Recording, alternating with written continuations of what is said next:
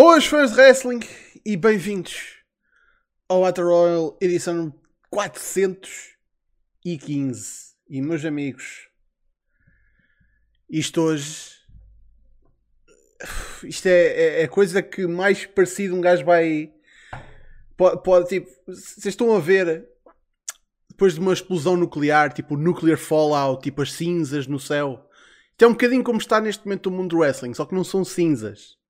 É outra coisa que eu não posso estar aqui a dizer em companhia de, de com boa reputação. Foda-se que aquilo ontem foi do caralho e nós vamos estar aqui para falar sobre isso. All out. Vamos falar sobre o evento inteiro, de início ao fim, trás para a frente, de cima para baixo, às vezes a dar uns toques para a esquerda e para a direita, nunca politicamente. É pá, foda-se. Nem sei porque é que eu estou aqui a encher chouriço porque eu quero falar desta merda. Por isso, minha gente, sejam muito bem-vindos, estejam a ver no YouTube ou no Twitch. Pá, usem o chat, digam as vossas opiniões acerca do, do All Out, porque nós temos aqui muita coisa para falar, sinceramente. Como sempre, já sabem, Facebook, Twitter, YouTube, tudo na descrição ou em smartphone.net. Uh, sigam as nossas redes sociais, que é sempre muito importante. Juntem-se ao nosso Discord. Um, subscrições no Twitch uh, são agradecidas, ainda por cima agora o Twitch está mais barato e ainda por cima está com 20% de desconto durante o mês de setembro, por isso se quiserem fazer isso é muito agradecido, ou um donativo. Isso é tudo ótimo, mas não é obrigatório. Obrigatório é a vossa presença cá todas as semanas. Então, tenho de apresentar os camaradas, começando por uma estreia. Temos cá um moço que decidiu, ou foi voluntariado, vamos dizer assim, cá vir, nada mais nada menos que um dos corajosos moderadores cá do, do nosso Discord. É o grandíssimo Lip. Como é que é? É, então, pessoal, como é que estamos? Não tem nada para dizer. Caralho, short and sweet. Mas pronto. Passando para alguém que tem sempre algo para dizer, o grandíssimo pode. Como é que é? Boas, pessoal. Bem-vindos bem a mais um Battle Royale. Todo lá dentro. Como é que é? Como é que é, de facto. E passando para uma pessoa que não acabou de, neste momento de entrar na chamada porque pensava que a stream era daqui a meia hora. Grande João Santos, como é que é? Primos. Se- sempre, sempre atento. Caralho. Andas com outras coisas na cabeça neste momento, imagino. Neste momento estava com sono. Só... Ou deitei-me aí, de- aí nesse sítio aí atrás, estava a ver o Wheels. Props ao Steven Amell, props ao CM Punk. A série está muito fixe. Uh, yeah. Já viste, até, falar do, do All Out. Diz, diz, diz. já viste até que episódio? Falta-me ver o mais recente, o 4. Está É, muito bom. Por Yeah, isso. yeah, yeah. Pá. também. E não, e não dava nada, não dava nada por aquilo. Pensei que era tipo só. Pronto. Mas É. afinal ainda é uma série como deve ser. Paulo pode ver o primeiro, o primeiro episódio em stream e, e ele que diga as, as parecenças que, que se foram encontrando, as par- os paralelos. Pá, foi, foi um. Yeah. Nota-se bem que os gajos fizeram um grande trabalho de casa. Ali vai da merdas que batem mesmo certo. É. Mas bem, minha gente, um gajo não vai perder mais tempo. All Out está a ser chamado um show quase perfeito. Uh, eu tudo o que eu vejo de críticas é malta a dizer, epá, é malta que está-se a cagar para o facto do show ter corrido bem, é mais tipo, ah, é só regressos, ah, é só malta que vem da WWE, ah, isto é a WCW outra vez. E eu sinto que isso está a acontecer porque toda a gente sabe que não dá para tocar no show porque o show foi mesmo tipo do caraças e o pessoal está a pegar eh, em merdas só para criticar. É pá, eu. A velocidade foi mesmo pé da não foi? Foi tipo péssima. Tipo, tipo, na, na, naquele height, estás a ver? Na altura das Monday Night Wars, a WCW era mesmo merda, não era? Tipo, É pá, o pessoal pega nas merdas mais ridículas para. Prontos. É tipo a, a malta que, tipo, cada vez que a AEW chegava a um certo ponto, tipo, os chamados goalpost movers, tipo, "Ah, vamos, ah, agora tem de chegar aqui e agora tem de chegar aqui. Tipo, é pá, pronto. Há sempre merdas assim. Mas e, e tudo que eu tenho visto de críticas tem sido acerca de terem trazido malta ex-WWE, o que lá está, como toda a gente sabe, uma pessoa quando entra na WWE fica marcada para a vida e nunca mais pode trabalhar em outro sítio, não é? Mas pronto, pá, deixem-se merdas, o show foi do caralho. E nós vamos falar sobre, sobre o show combate a combate. Ahm, começando pelo pre-show, epá, eu vou ser sincero, eu não vi o pre-show, só vi que a equipa dos feitos ganhou e depois houve, hum, segmento pós-combate com beatdown. Houve o regresso do Butcher, que tinha estado afastado durante uns tempos.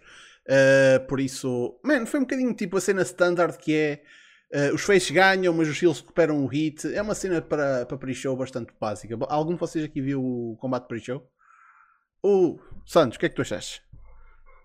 Pois é, o combate pre-show fez aquilo que era, que era necessário fazer, né? que é meter o público em jogo, uh, que ser um bocado o típico boo, hey, boo, hey, e mostrar um bocado o que o pessoal consegue fazer.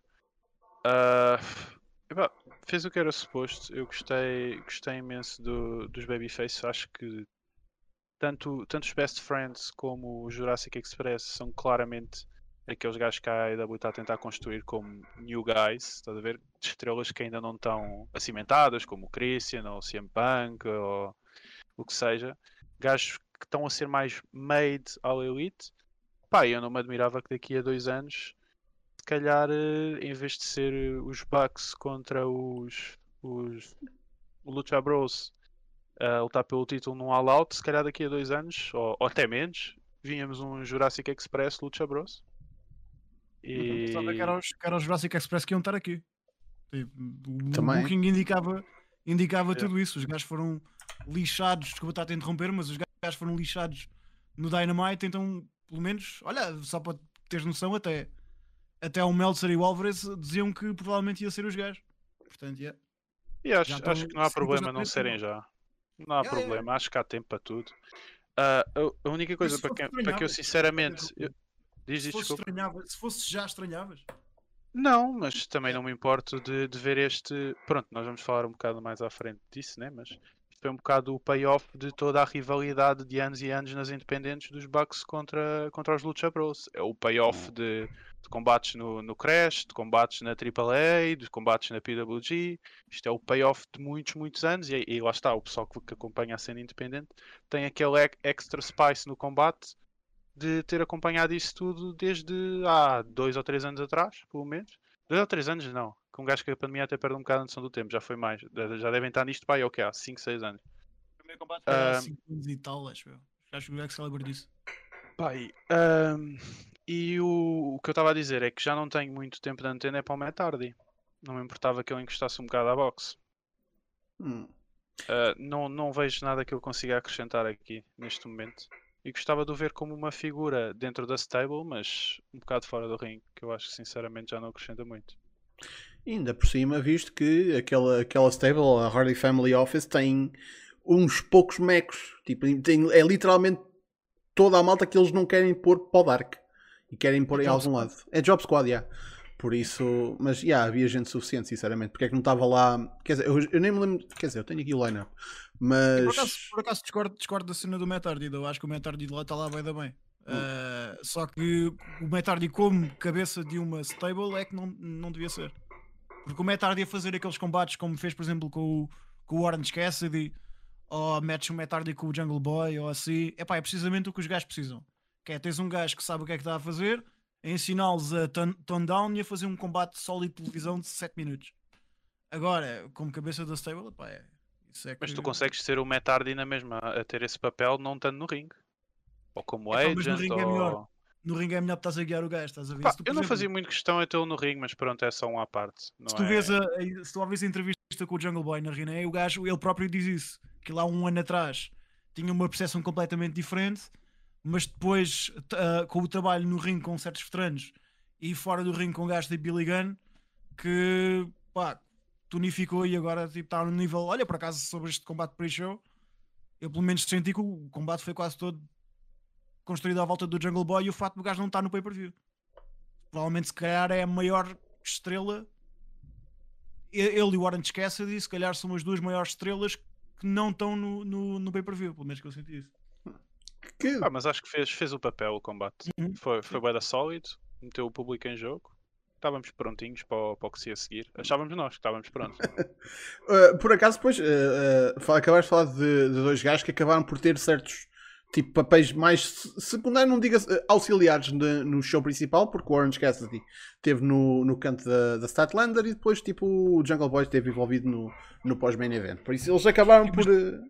Deixa-me só retirar uma coisa. Quando disse as duas maiores estrelas, eu estou a falar das duas maiores estrelas made in AEW. Sim, sim. No caso do Andrade e o, e o, e o Alistair Black, são gajos que vieram, pronto, que vieram da WWE. Uhum. Bem, entrando então no card, começámos logo com uma porra de um combate do caraças que, man, simples, simples e, e- e genial na sua simplicidade. Uh, sim, o Miro reteve, mas tipo, a história toda estava já construída. Isto foi tipo, fizeram-nos a papinha toda, e, e aos lutadores também. Um gajo só teve de se reclinar e desfrutar do, de- do Kingston a insistir, tipo, está ali a puta da fraqueza, eu vou atrás daquela merda com. Pá, como é que o, o JR costumava dizer? Com criminal intent. Tipo, vou atrás daquilo, tipo, a, a ver se para matar o gajo. Pá, e.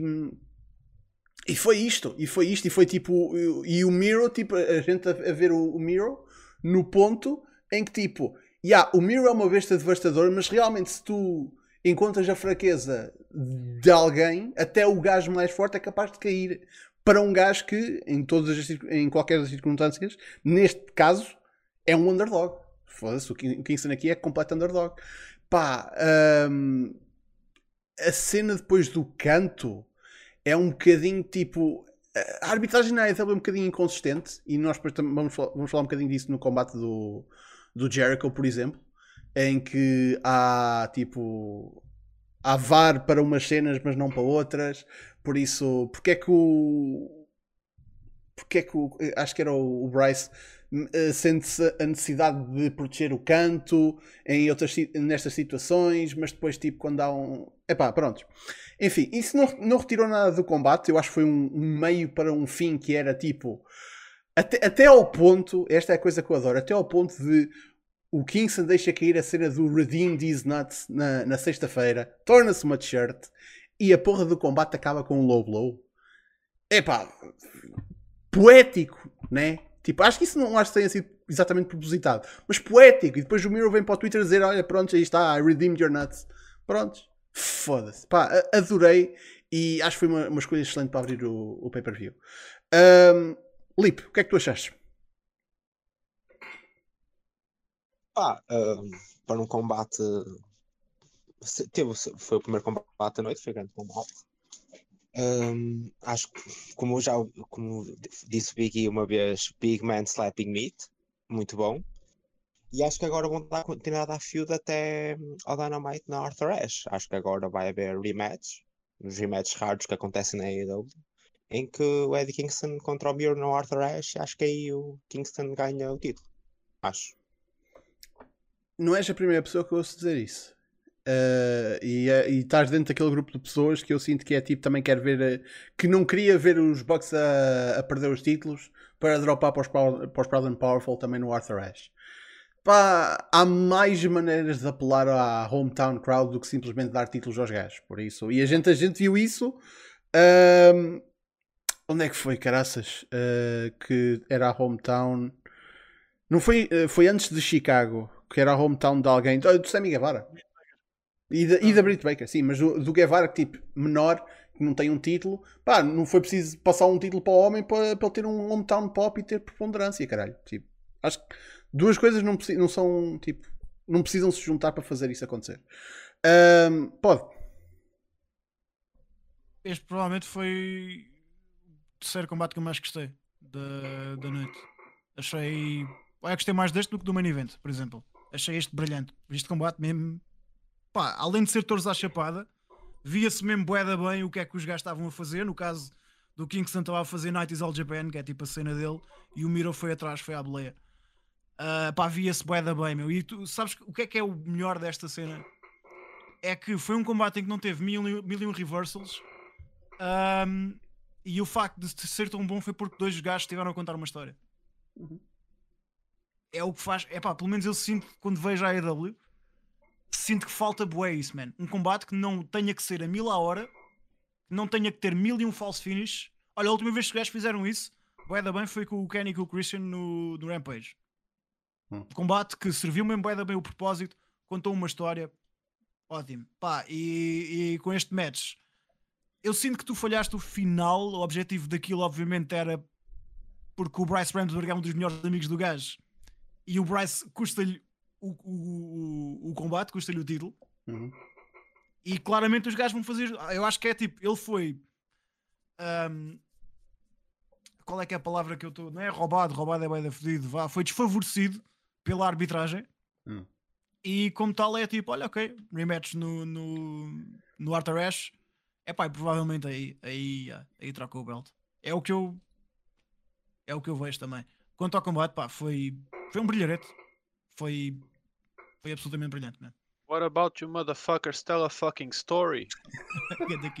Já agora, olha, já agora, só mesmo para, tipo, que acho que não há record disso porque isso ficou numa stream do pod que entretanto já foi à vida. Não queres contar aqui essa história no instante, ó Santos? Porque essa história, tipo, eu adoro essa história. Eu posso contar. Ah, isto foi no 16 Karat Gold da The Bug Sub, agora em 2020. Agora, como quem diz, em 2020. Ah, foi o último evento ah, pré-pandemia. E pronto, dois dos gajos anunciados, como, como é costume no 16 Karat, eram mexicanos. Era, um deles era o Black Taurus, que podem vê-lo na PWG e no, pronto, nas feds mexicanas, normais, entre aspas. E o outro gajo era o Bandido, campeão da, da Ring of Honor e isso tudo, dispensa apresentações. Ah, no dia 2, acho que era o dia 2, antes das portas abrirem, eles estavam a combinar o combate, acho que iam ter um six-man ou o que seja. Ah, e estavam os dois mexicanos, completamente vestidos, tipo à civil, estás a ver? Che- Cheios de roupa, calças de gangue e não sei o quê. Ah, e do nada, estavam a praticar o combate, do nada o bandido vai e faz daquelas merdas do Hurricane Runner de passar duas vezes, de atirar ao ar. E neste momento, eu estava sentado, estava a almoçar e passa o Eddie Kingston atrás de mim, vindo da casa de banho, depara-se com aquela merda, para, olha, pisca duas vezes os olhos para, saber, para, para ver bem o que é que está a acontecer e vai-se embora a dizer What about you motherfuckers? Tell a fucking story! e fica tipo toda a gente que estava ahm, envolvida no show que estava por volta do ringue, fica tudo a olhar para ele e desata-se tudo a rir. E foi, pronto, é um dos momentos que eu guardo mais, mais porreiros de se contar. Uma história Ai, engraçada. caralho. O que é que achaste do match? E é, bué- é muito Eddie Kingston, se tu fores a ver. Yeah. Tem muita personalidade dele. Ah, pá, que é que eu ia dizer? Eu sou um bocado suspeito, né? Que, eu, que o Eddie Kingston é um dos meus gajos preferidos. Ah, e o Miro era um dos gajos da WWE que eu gostava mais de ver neste registro. E finalmente estamos a ter a oportunidade de ver o full potential dele em termos de, de qualidade de combate. E é com estes gajos que ele consegue realmente tirar o melhor do, do, do potencial que tem. Ah, e pá, e mal posso esperar por ver tipo se calhar um Moxley ou um Suzuki contra o Mir. Era, Oh. esquece, eu acho que não me cabia um ananás no cu. E foi um combate incrível. Se calhar tirando o. Se calhar tirando o Tag Match, é capaz de ter sido o meu combate preferido. Ah, mesmo superando o combate do, do Punk e o Main Event. Ah, porque lá está, eu sou um bocado suspeito. É, é uma opinião, eu entendo que a maioria do pessoal, e percebo a maioria do pessoal que prefere o Main Event e o, e o Semi-Main Event, mas este combate é um lugar bem especial para mim. Pá, eu, eu também, com o hype que eu dei a este combate, e tipo, eu dei basicamente também uma explicação, tipo, no sábado, no meu vídeo, no domingo na stream, tipo, a história estava lá, tipo, estes gajos só tinham de, tipo, fazer, tipo, praticar o que eles eh, disseram, que é tipo, este gajo tem uma, uma fraqueza, vamos trabalhar nessa fraqueza. E depois, tipo, era um jogo de, de gato e rato, e a cena aí, aí é o Miro, que é o gajo maior, mais imponente, é que está na defesa. Uma boa parte do combate. E isso é- até parece estranho para o que um gajo tem visto dele. Por isso, isso é, é, é- é logo interessante. E isto não, não faz com que o Miro pareça fraco, ou tipo, aí estou a enterrar o Miro, estou a começar a pô-lo mais fraco. Não. É tipo, é uma cena completamente legítima tu teres uma fraqueza. Nós, enquanto pessoas, temos fraquezas. Ah, epá, a história estava no ponto. Eu acho que foi que foi há uns dias que uma, pessoa pôs isso no Reddit. Ahm, a quantidade de rematches que há entre a WWE e a AEW, eh, eh, acho que fizeram a conta desde o início do ano e a WWE tem literalmente 10 vezes mais rematches do que a AEW. Isto é um caso em que não só é absolutamente justificado, como é necessário para caraças este combate outra vez, se faz favor, obrigado. Foda-se. Eu quero ver esta merda outra vez. Porque a nível de história o gajo foi injustiçado, percebes? Não Yeah. é pelo- porque foi um grande combate e agora vamos ter que ver outra vez. Não é porque o gajo foi injustiçado. Segundo a história, faz sentido. Já agora a cena do These Nuts, eu não sei se, ah, se calhar algumas pessoas podem não ter noção. Isso foi um bocado uma tropa do combate do Logan Paul com o outro bacana, que eu não sei o nome dele. Em que o Logan Paul está tá, tá a dizer, está a dizer, está no trash talk e, um, e o gajo diz qualquer coisa, confront, e o outro gajo corta e diz logo, confront these nuts. Portanto, isso tipo, ficou viral e o, o Kingston pegou nessa merda, que é bem engraçado. Seria mais engraçado no meio dessa merda toda é que tipo, na mesma altura em que isso estava acontecendo no Rampage e aquilo ficou viral do Redeem These Nuts, uh, também estava trending, acho que está por cima ou por baixo no Twitter, a Bíblia. O que é tipo. Perfeito. Mas bem, a seguir tivemos Moxley a vencer Satoshi Kojima. No que foi um tipo. Man, é, é este tipo de combate. eh, podem dizer que isto mais valia ter estado num Dynamite, o que eu entendo mas que é, que é tipo ah, uma das grandes feuds da AEW que é Moxley contra Japão, ah, pá, yeah, deem-me isto, são coisinhas curtas, pá, eu não estou à espera de um combate de meia hora do, do Kojima nesta altura, pá, ah, isto não é um show da New Japan sequer, por isso, quem veio aqui à espera tipo, de ver um clássico neste combate, pá, pronto, lamento desapontar, mas isso nunca ia acontecer. O que aconteceu? Foi tipo, Man, é, o- é, é o, é o que eu gosto de dizer, tipo, é o Moxley a coçar a comichão do Japão. Ah, mas isto acabou por ficar. O combate, que foi porreiro, acabou por ficar um bocadinho ofuscado pelo que aconteceu pós-combate, que foi ah, Minoru Suzuki a aparecer. ah, Foda-se, que momento. Como é que aquele gajo, em qualquer circunstância que ele aparece, parece tipo o do mais perigoso em qualquer lado. É incrível. Mas pronto, isto, isto é Minoru Suzuki.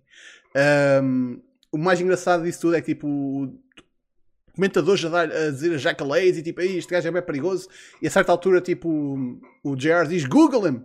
E tipo, já, yeah, foi o que boa gente fez. Muita gente não conhecia o Minoru Suzuki. Pá, compreensível, tudo bem. Ah, tanto que a música dele, que, que foi lançada tipo há 20 e tal ou 30 anos, uh, foi para os tops do iTunes dos Estados Unidos. Tipo, número 23. Por isso. E há. uh, muita gente acabou por ficar a conhecer Minoru Suzuki e eu acho que só, só essa malta ficou a ganhar só, só, só por isso.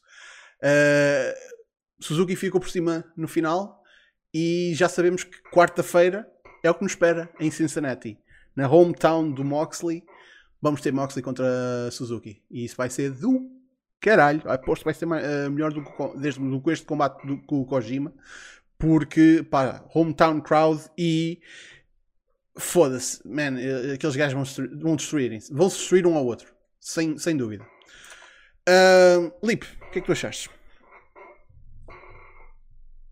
Eu não tenho assim, uma análise muito ah, inteligente sobre combate. Eu gosto de Moxley, adoro Kojima. Foi um combate engraçado. Não foi um grande combate, mas foi um combate engraçado para se ver. Viu-se bem, por cima foi um combate à noite. Agora, Suzuki aparecer como fã, eu acho que foi um foi um mark-out moment. Eu mal deu aquela música e eu fiquei tipo, what the fuck? Não é o Suzuki e é o Suzuki. Adorei. Mal posso esperar quarta-feira e gostei que o JR, um, quando viu o Suzuki entrar, diz I gotta get out of here. Um, é, foi muito engraçado. Uh, e depois a porrada entre o Moxie e o Suzuki. Incrível. Pá, a visualização. Depois o, o Suzuki com o pé em cima do Moxie deu um visual incrível. Pá, foi grande segmento, grande combate. uh, adorei. Por acaso é uma coisa que muita gente, às vezes, em segmentos, tem, tem medo de fazer, tipo, dar o passo extra, tipo, de, de, de meter, de fazer layout a um campeão e depois levantar o belt, ou tipo, pôr o pé por cima depois de, tipo, de uma brawl. Man, Suzuki doesn't give a fuck, por isso, como disseste, foi um visual do caralho que, em outras circunstâncias, tipo, uma pessoa até pensaria, tipo, "Ya, isto, isto coloca-me dúvida num combate que vai ser o Moxley em casa. Por isso, tipo, trabalho bem feito para me dar ainda mais hype, porque, tipo, eu estou capaz de acreditar que Suzuki vai ganhar. Tipo, e o Moxley está a jogar em casa. Por isso. Uh, Santos. Pá, acho que o pessoal que conhece tanto um como o outro não estava à espera de um, de um clássico de, de meia hora. Primeiro porque, coitado do Kojima estar a fazer meia hora e pá, coitados de nós estarmos a levar de meia hora de Moxley também. Acho que é demais. Uh, acho que foi um combate bué da sólido. É um bocado o aperitivo para o, para, para o pessoal uh, um bocado mais casual, que não está muito familiarizado com o estilo do Japão. É fixe ter estes pequenos uh, doces, estás a ver? De 8, 10 minutos, para o pessoal se começar a habituar e eventualmente quando vier um, um, um gajo maior se consiga vender melhor uh, o show. Acho que é mais um, mais, um bocado esse o objetivo. Está a ajudar de certa forma a New Japan a expandir-se para o público americano uh, com, estes, com estas pequenas amostras. Uh, o combate foi sólido, é estilo japonês. Acho que o pessoal foi satisfeito para casa e o que veio a seguir esquece. Eu estava no, no sofá do, do Diogo a ver esta merda. De repente toca a música do, do Suzuki e era uma. Não há palavras. Foi a primeira grande surpresa do show, não é? Uhum. Foi uma boa forma de abrir. Não estava à espera que se tocassem logo, uh, muito menos que houvesse uma brawl, mas pronto, como disse, também não vai ser uh, provavelmente uma feud para continuar. Que pronto, depois viemos a saber que iam ter o combate no Dynamite. Uh, acabou por fazer mais sentido. E agora deixam a dúvida em aberto, porque o Suzuki, depois desta brawl, acaba por ser um bocado favorito. Uhum. E não esquecendo uma coisa que é o Suzuki não é tipo como foi o Nagata ou o próprio Kojima da primeira vez foi aos Estados Unidos agora recentemente, que até teve mais pelo Impact. Uh, Suzuki está lá por uns poucos meses, tanto que ele está bocado uh, em tudo quanto é sítio nas indies. Tá, vai- fazer tipo um loop tipo dois meses, mais coisa menos coisa. Por isso é bem possível que, talvez não rematch, mas possível que tenhamos vários combates do, do, do Suzuki na, na AEW. Uh, talvez não. Pá, diria que pelo menos dois. Este do Moxley, se calhar, tipo num Rampage, é, é capaz de acontecer. Um, e, não, e não tem de ser todos com o Moxley, obviamente. Pá, uh, eu vi malta a dizer tipo, ei, Suzuki e o Miro, o Suzuki e o Kingston. Pá, força, bora isso tudo. Não acho que vai tudo acontecer agora. Uh, pode. O que é que tu achaste? Pá, não acho que ele vá que ele vá fazer muito mais combates do que isto, porque ó, efetivamente eles não têm nada para construir. Sim. Portanto, valia a pena se estivesse a construir um combate contra alguém da AEW para meteres esse gajo over. Agora, mete o Suzuki a ganhar e depois o gajo vai-se embora, o que é que, o que, é, o que é que te retiras daí para ti? Ac- Acaba por não fazer grande sentido. Eu acho que, obviamente, isto é. O final da feud é Tanahashi, Tanahashi contra Moxley pelo título dos Estados Unidos. Yeah. Uh, é o combate que eles queriam fazer, é o combate que não deu para fazer, infelizmente, devido a cenas. Um, epá, o combate com o Suzuki também. Isto é, mesmo- isto é mesmo. É bué transparente o, o que aconteceu aqui. Portanto, os gajos queriam o Tanahashi, não deu. Depois queriam o, o Suzuki, não deu. Mandaram o, o Kojima. Porreiro. Entretanto, o Suzuki já deu. Só que já tinham anunciado o combate e tipo, pá, agora se calhar a gente guarda esta merda para para para o Homecoming.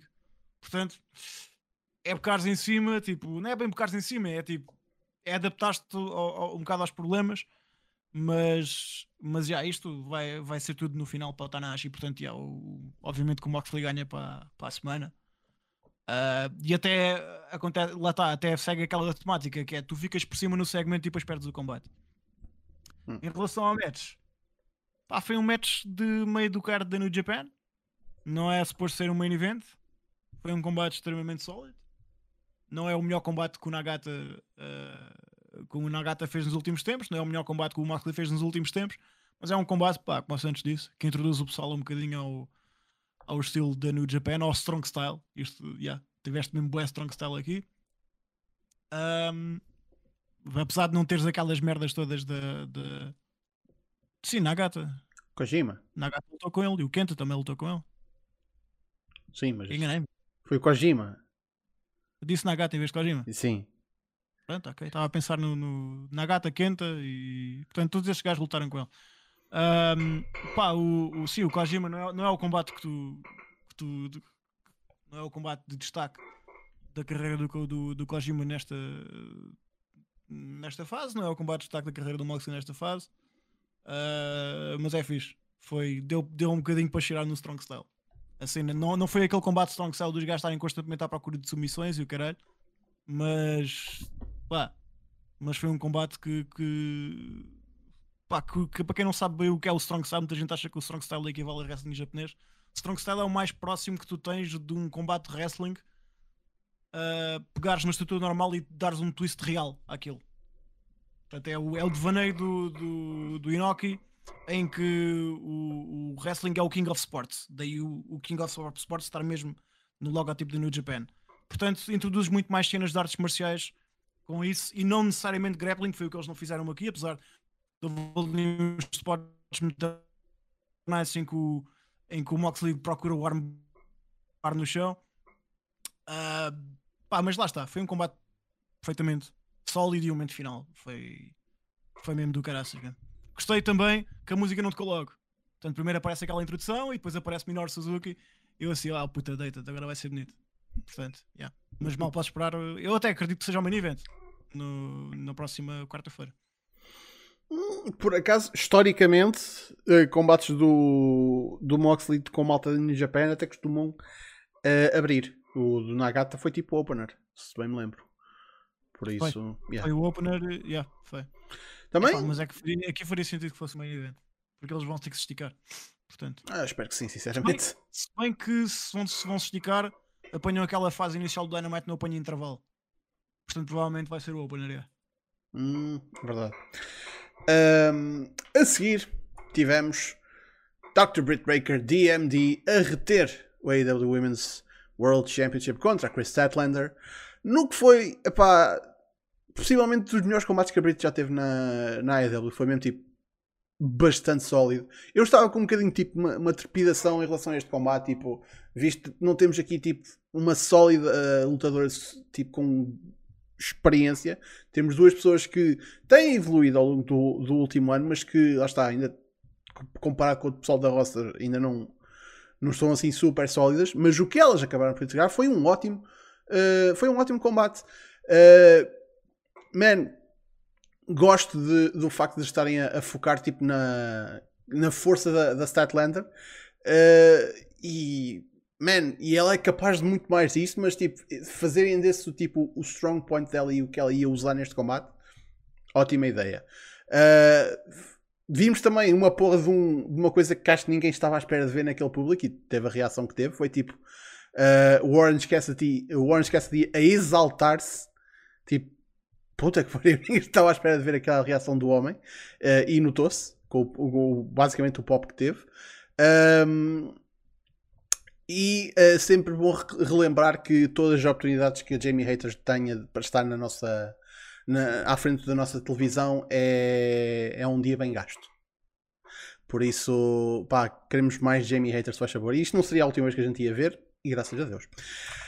Ah, Santos, o que é que tu achaste deste match?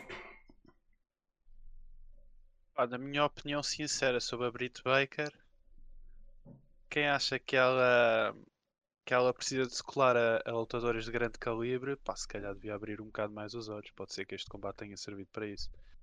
Ah, Chris Statlander, incrível, excedeu-se neste combate, tanto a nível de atleticismo como fluidez no ringue. Pá, teve completamente à altura. E, pá, e a Britt Baker é a lutadora mais over de longe do roster da AEW. E por alguma razão tem aquele título e, e acho que não, não há ninguém tão cedo que lhe vai tirar aquilo das mãos. Ah, nem a, a Ruby Soho ou o que quer que venha a seguir, ainda vão ter que construir alguém capaz de ser credível contra a Britt Baker. Ah, pá, tive um bocado um markout moment com o Panama City Sunrise. Vou ter que admitir. Ah, foi um combate incrível, não estava nada à espera de algo assim tão bom a este nível. E ainda bem que o foi. Pode? Pá, provavelmente foi o melhor combate da Britt Baker tirando, tirando o Lights Out. Provável- e foi o melhor combate que eu vi da Chris Statlander. Tipo, o- claramente. Uh, continua a haver ali umas quantas coisas que eu não gosto nela. Uh, da, mesma, da mesma forma da, da- com a Britt Baker, mas acho que encaixaram bem as duas. E acho que pá, deram um combate tipo, sólido. O spot, yeah, o Panamá, o Panamá Sunrise foi, foi do caraças. Uh, por acaso, eu, eu até eu vou confessar que eu, eu, eu quando vi aquilo eu pensei, ok, porque obviamente toda, a- gente sabia que o Adam Cole iria aparecer mais cedo ou mais tarde.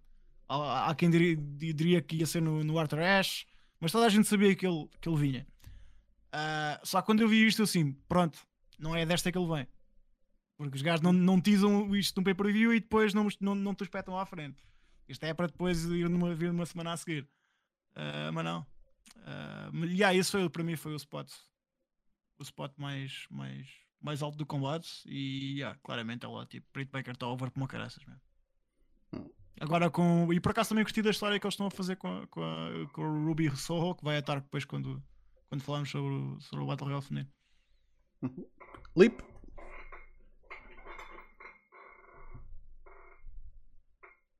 Hum, não tenho decidido se este é o meu segundo combate preferido da noite, se é o, o do Punk, porque este combate foi.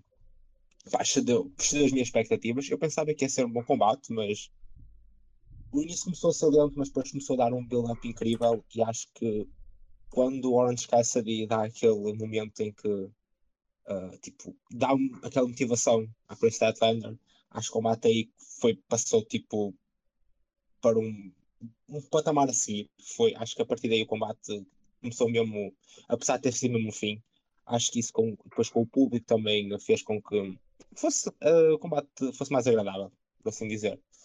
Ah, ambas tiveram, foi uma grande performance as duas. Hum, nada assim a dizer, eh, por- sim, foi um, foi um combate excepcional, adorei. Ah, e se calhar eh, Ainda como disse, estou indeciso entre este ou o combate punk como o favorito da noite, porque bem, primeiro já sabemos que foi o, o que vamos falar a seguir. Mas sim, foi um grande combate, as duas wrestlers excepcionais, mal posso esperar o que é que vai acontecer para a frente. A seguir, tivemos o combate que muita gente está a, a dizer que foi o combate da noite e eu não, eu não consigo discordar. Puta que pariu, minha gente. Lucha Brothers a vencerem os Young Bucks dentro da Steel Cage. Novos AEW World Tag Team Champions. Man, quando eu vi tipo os Lucha Bros a terem tipo uma entrada especial, tipo com o, o dude AEW que, que faz as músicas e lá com com o rapper que eles têm que canta a música deles, eu fiquei logo pé atrás, tipo, ah, tipo, malta que tem entrada especial, tipo, geralmente não ganha o combate, e tipo, epá, ok, mas caga nisso porque caga no resultado, isto é uma daquelas situações em que, tipo, independentemente do resultado, o combate ia ser do caraças. Eh, o combate não foi do caraças, o combate foi estupidamente bom. Foi, foi ridículo. Pá, foi um ambiente que a gente não tinha visto estas duas equipas e nós já os vimos já basicamente em todo o tipo de ambiente. Já vimos uh, tipo singles, normal, no DQ, ladder, México. Tipo, pá, foda-se. Um gajo já, já viu tanto destas duas equipas ao longo dos anos e este foi tipo o patamar acima que eles tinham de dar o passo para chegar. Para, tipo, para haver uma evolução, para não ser mais do mesmo, apesar de se fosse mais do mesmo, continuava a ser tipo um combate do caraças, mas isto foi tipo aquele passo além que foda-se. Man, deram uma plataforma elevada ao Fênix. Claro que ele se ia mandar lá de cima, caralho. Obviamente. Fogo. Ahm, e toda a história da porra do combate, tipo, o, o Penta a, a- certa altura meter-se à frente do, do Fênix tipo, a proteger o irmão mais novo.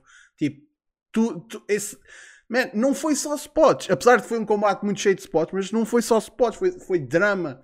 Depois também a inclusão do, da bota com os pioneses, man, tipo, que é uma tática já conhecida, meio conhecida do, dos Bucks.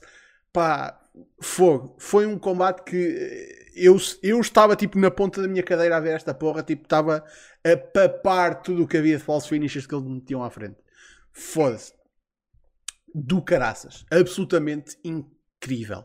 E sim, é pá, foi como um gajo, foi como um gajo disse, havia combates neste show que tinham todo o potencial para roubar o show. E, e este combate roubou o show. Pá, sem, sem dúvida. Ahm, pode. O que é que tu achaste? Olha, foi o único combate entre os dois que eu realmente gostei, sério. Eu, pá, toda a gente sabe a minha opinião em relação a este tipo, a este tipo de matches. Para mim, o, o combate descaudado que os gajos fizeram foi uma, uma cagada completa, pá, uma merda, man. Desculpem, aquilo para mim não é wrestling, é piruetas. Ah, agora, este foi do Granhão. Este foi o único combate entre. E eu vi quase todos, inclu- ou seja, eu não vi os da Crash, mas vi os da PWG e vi os na AEW. Ahm, pá, e este foi o melhor, de longe. Foi o melhor combate dos, dos luchas que eu vi. Dos Bucks só não foi melhor, se calhar, com o combate com os FTR e com o Page e o Omega. Ah, pá, e um dos melhores combates deste ano. Duvido no final do ano que, o to- que isto não entra no top 5. Ah, agora assim de cabeça tens o Osprey com, com, com o Shingo. Foi um combate absolutamente brilhante e se calhar vai ser difícil sair do, do, do primeiro lugar. Tens o Tam Nakano com a, com a, com a Julia, que também está ali, mas este, pá, top 5, este vai entrar de certeza absoluta, sem pensar muito. Ah, e um, se calhar o terceiro melhor tag que, que a AEW fez e um dos melhores combates mesmo da história da AEW. Ahm, pá, o que eu me gostei aqui e o que me fez não gostar dos outros combates e gostar deste foi que aqui tu sentias. Aqui as coisas tinham consequência. Os Hum. golpes eram consequentes.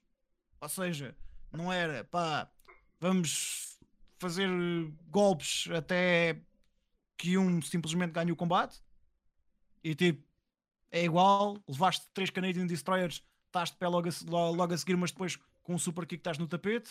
Tipo esse tipo de incongruências. Não, man, aqui foi tudo mesmo pá, tudo no ponto, man. Houve tempo para descanso, houve tempo para o pessoal respirar. E o que eu mais gostei, que é uma das coisas que eu mais odio nos combates dos Bucks e dos Lucha Bros, é que os gajos conseguem fazer um spot do caralhão e depois fazer mais 10 minutos de combate. Ou seja, tens o, o pico mais alto do combate, aquele spot que o pessoal diz puta que pariu, os gajos não conseguem fazer top a isto e depois não fazem. E naquele, no, no clímax do combate, os gajos não levam o combate para casa. Aqui não, aqui foi tipo, mano, é impossível fazer stop àquilo. O gajo mandou-se da puta da jola. O que é que os gajos fazem logo a seguir? Vão para o final e, e mesmo quando o pessoal ainda está cá em cima, ainda sentes aquela eletricidade dos gajos terem feito aquele spot. Os gajos correm para o final e tipo capitalizam e tipo ganham o combate. Eu assim, foda-se. É assim, mano. Assim é, é que as coisas devem, devem, devem ser feitas. Olha, e é uma das coisas que me fazia não gostar muito do Kenny enquanto campeão no New Japan. É que o gajo falhava mesmo o pico. Os gajos aqui não, man. Acertaram mesmo no ponto. Ahm, para mim, o melhor spot do show foi aquela troca de super kicks no, em que os gajos estão em losango Hum. e depois no final é aí, é aí que, eu, que eu digo que as coisas são inconsequentes. Ahm, que são consequentes e não inconsequentes. Porque se tu fores a ver o, o- o intervalo do primeiro dar até chegar ao, até, até voltar a ti, tu tens tempo para vender a cena. E depois quando os gajos fazem o nip up, e, e aí sim é que tens o double down, porque aí toda a gente conhece aqueles spots do das uma, das outra, das outra, das outra. ahm, ah, no sell, ah, no sell, pumba, double down, e o pessoal, this is awesome. Só que os gajos, quando fazem o nip up depois dos super kicks, ninguém estava à espera disso. E foi tipo, man, foi, foi dar ao público aqueles que eles já estavam à espera e depois puxares o tapete e dás um twist a isso. Eu, man, eu adoro quando os lutadores fazem isso. É bué, é delicioso mesmo. Para mim foi, o, foi esse e foi, obviamente, o, o spot que levou ao final. Mas esse, para mim, foi o meu spot favorito do, do, do combate. E, pá, é um dos melhores combates deste ano. É tipo a cena de dar aos fãs o que eles querem, mas não da forma que eles estão à espera. Yeah. Uhum. Santos?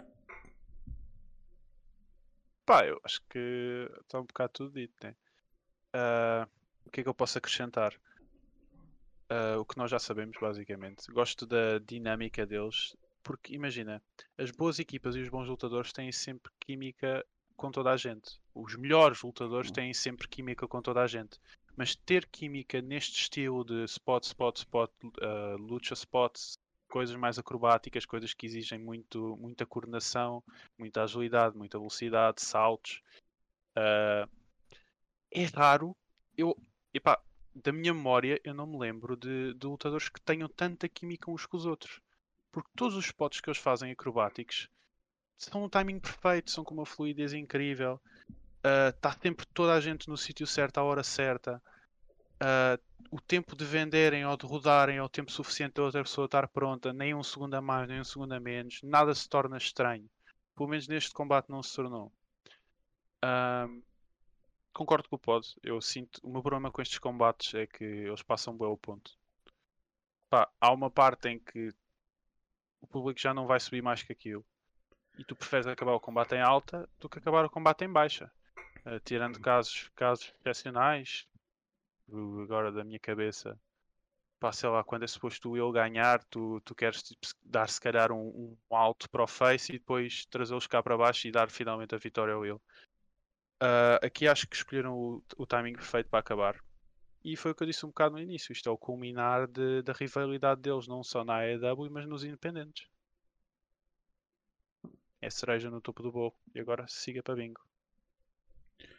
Uh, Lip, se tu conseguires, que eu, já- eu vi agora a tua mensagem, a tua net está meio fodida, mas vê isso. Como é que está a tua net? Ok, já está melhor. Ok, opa, siga. Eh, Estamos a falar sobre Silicate, certo? Uh, o Cage Match.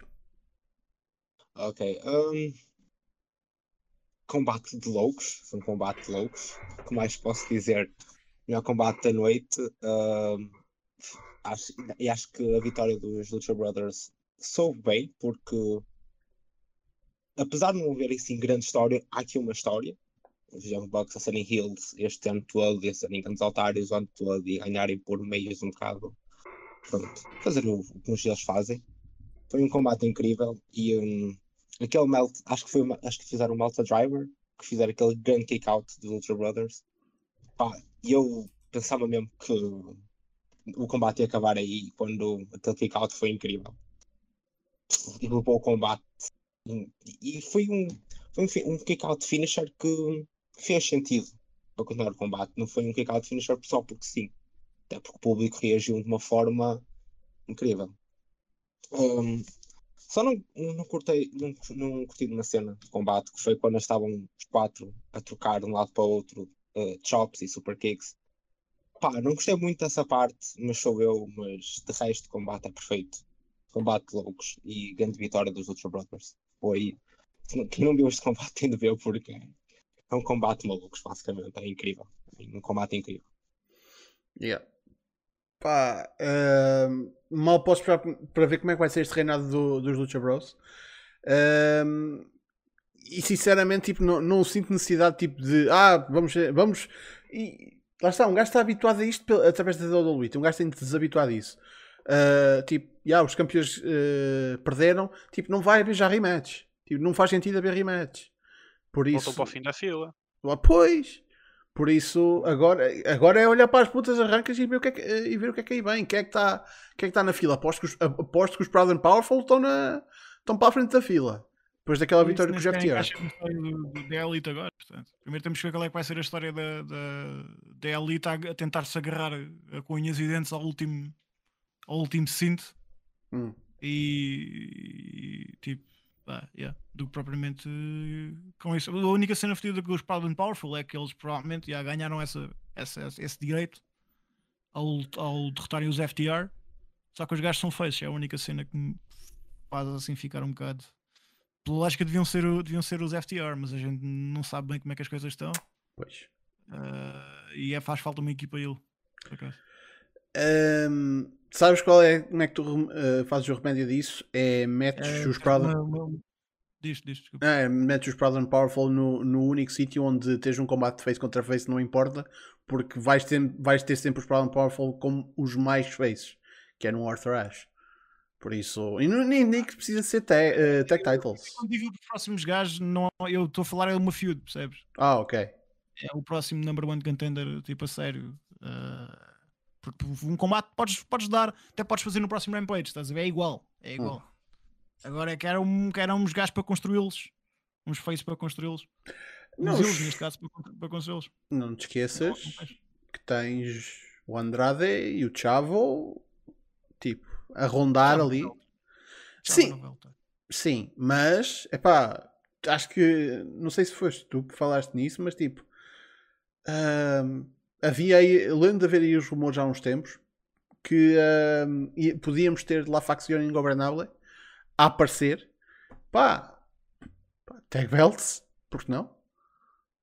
Ixi, yeah, pode- podia ser, mas era a última coisa que eu queria, que era ver isto transformado em Ring of Honor, em que basicamente tens uma divisão toda completamente dominada pelos mexicanos. E estás a ver luta num programa tipo. Se eu quiser ver luta, vou ver luta, foda-se. Sim, mas isto é.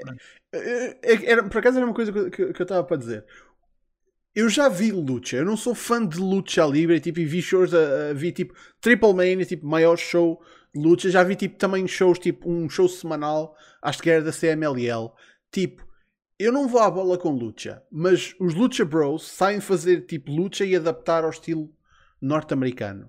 E já para não dizer que eles são muito menos trapalhões, até no ambiente de luta, tipo no México, eles são muito, sinto que eles são muito menos trapalhões do que tipo, a maior parte do- dos luchadores que eu vi. Ou simplesmente tenho um azar do caralho e só vejo combates em que eles tipo estão bêbados ou cracked up ou caralho.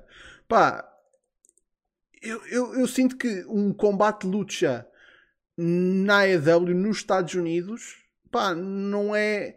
Pel- E digo especificamente na AEW porque eu não sei como é que andam os combates na, na Ring of Honor porque eu não vejo. Mas se tu estás-te a queixar de, do- serem os mexicanos a dominar é uma coisa, mas tipo, o estilo Eu não estou a queixar de ser os mexicanos a dominar, Basílio, estás a perceber completamente errado. é, Estou-me a o queixar estilo. de tu teres uma divisão que é dominada por um estilo predominante, que é o que está a acontecer Ok. com o main event da Ring of Honor. percebes? Ok, ok. Pronto. É, mas é por aí.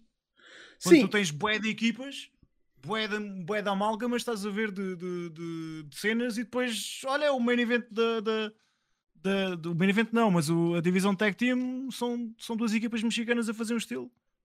Pá, é tipo. ok. É, eu tô, o que eu estou a tentar dizer com isto é divisão tag team não é boa porque agora olhas para isto e agora vão fazer o quê com isto? Estás a ver? Ok, se calhar vão ter que virar uns, uns, uns ilhos. Os ideais eram, os- eram os FTR, mas os FTR estão tá na, na- corda bamba. E tipo, e se fosse os FTR, não, não faria muito mais sentido eles terem ganho o combate contra os LAX? Pois. Pronto, é o que eu sinto que falta, que é o longo prazo. Às vezes sinto falta um bocadinho nesse aspecto. Pá, temos de ver como é que. Primeiro, como é que estão ah, ah, os rankings. Ah, os Acclaimed agora voltaram recentemente, mas do tipo.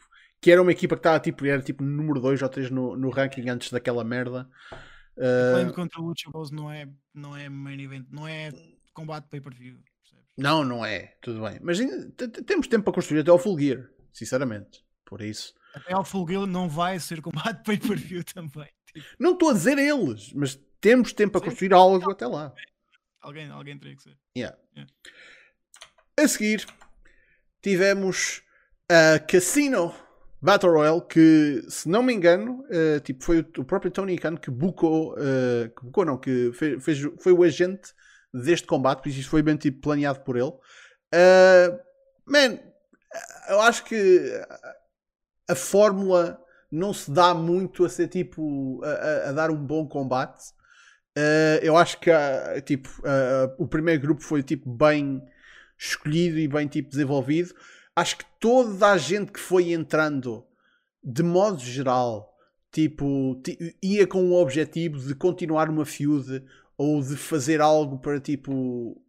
Tipo, ninguém foi para ali, eu não senti que, que elas estavam tipo muito perdidas.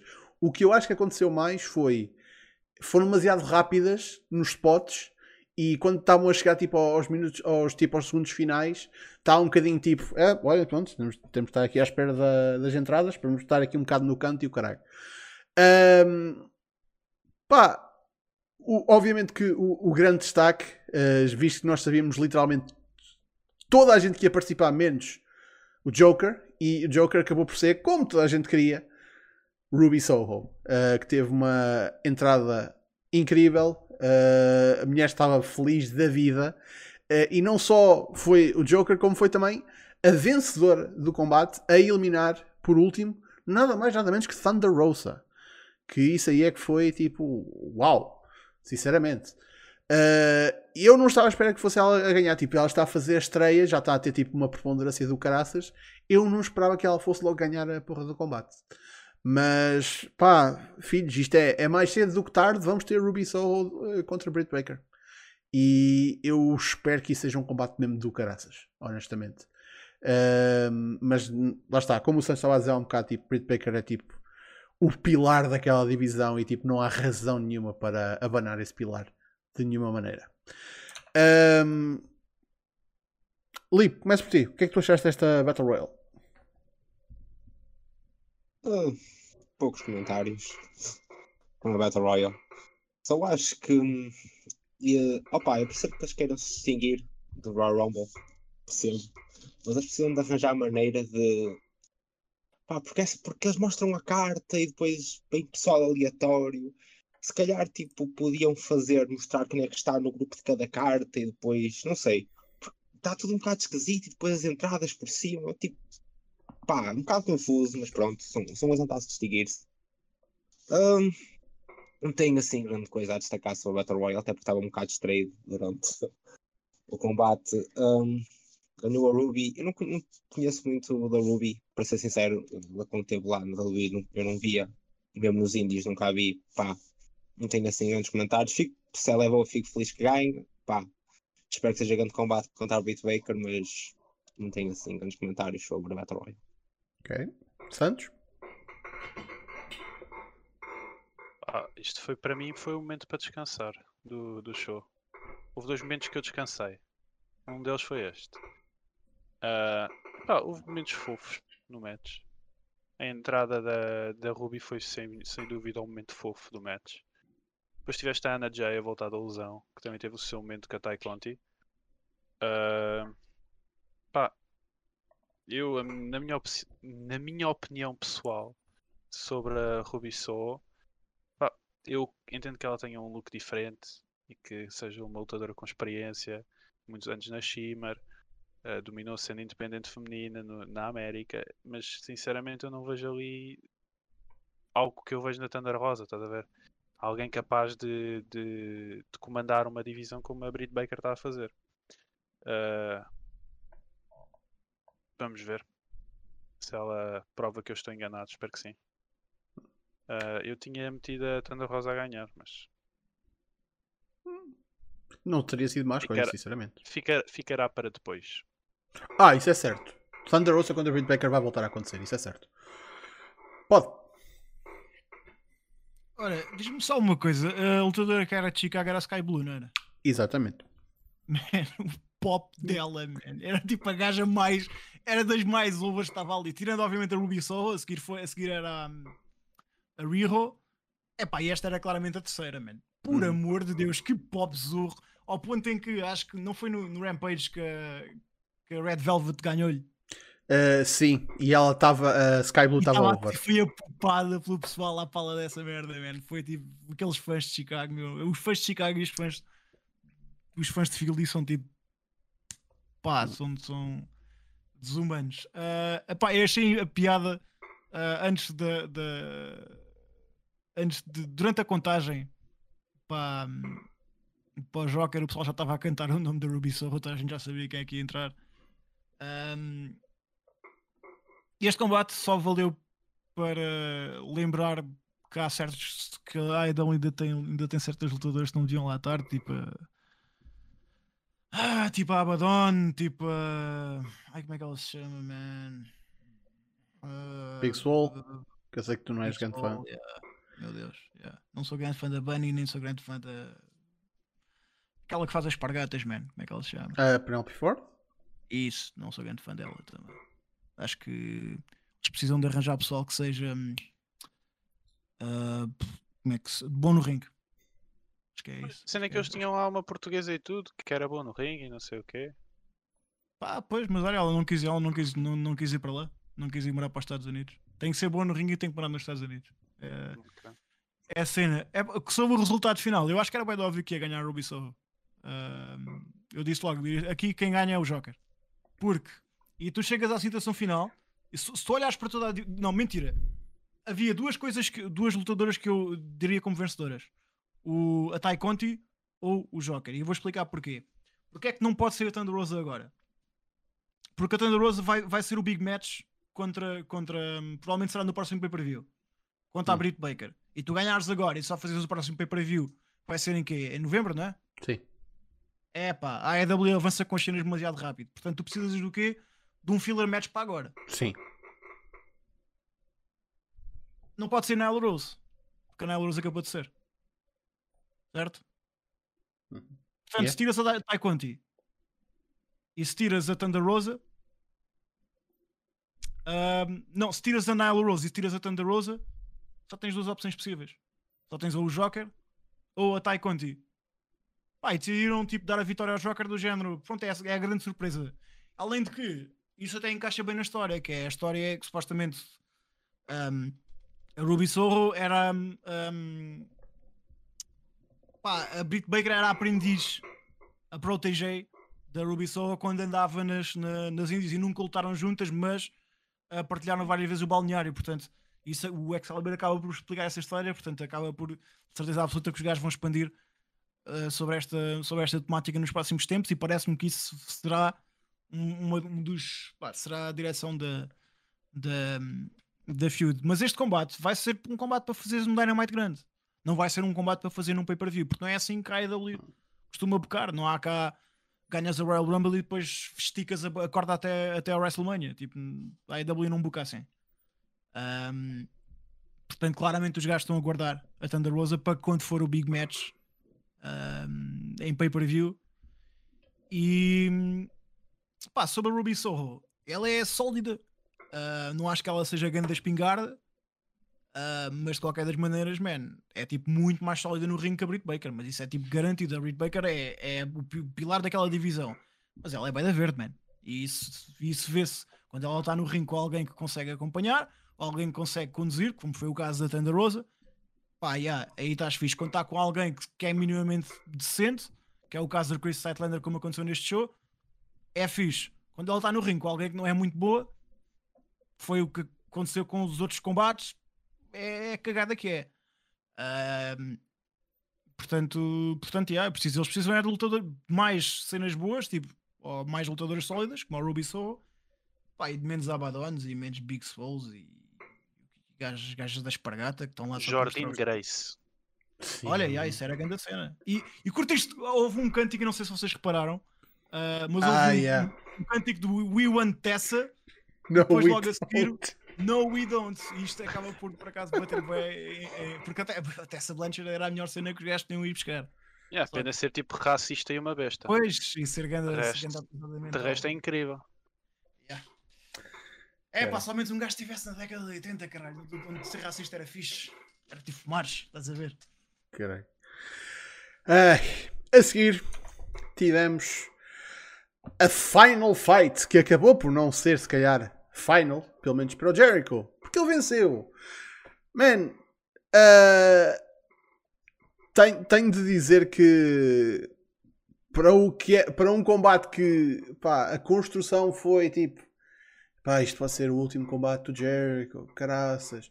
Ahm, eles tipo, até ao false finish fizeram tipo um, um ótimo trabalho tipo de, de construir ali isso